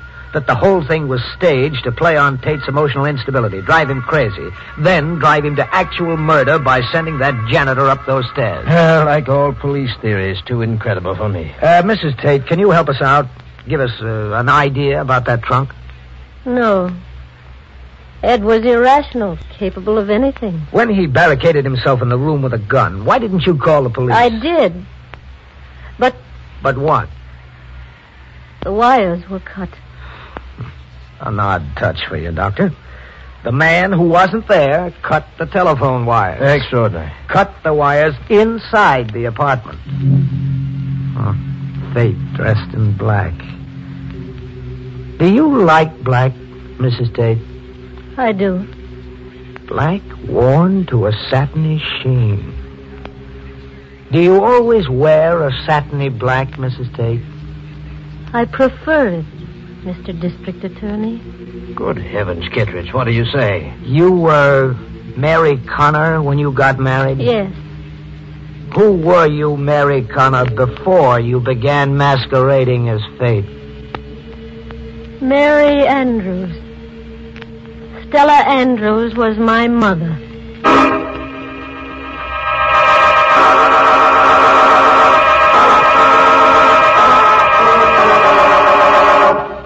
Say, want to get married? Hmm? Okay. May all your troubles be little ones. Confused chap, that Ed Tate. Hmm. Three on a honeymoon. Mister, that's asking for trouble. In fact, wouldn't you say it's sort of crowding your luck? Hmm. And that little man who was there, popping in and out of Ed's mind. You know, if it was me, I'd have started charging him rent.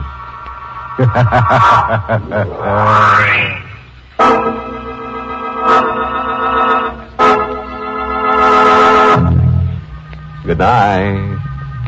Pleasant dreams. Mm.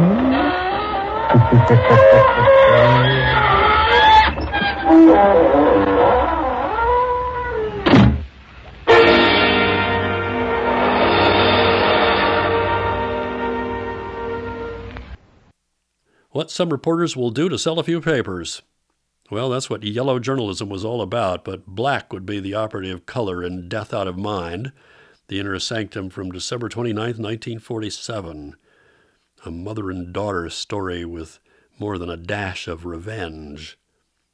And on that cheerful note, we'll leave it for this week and for this year. I'm Norman Gilliland. Happy New Year. Join me in the new year if you can. We'll have Hopalong Cassidy and also The Whistler, among others.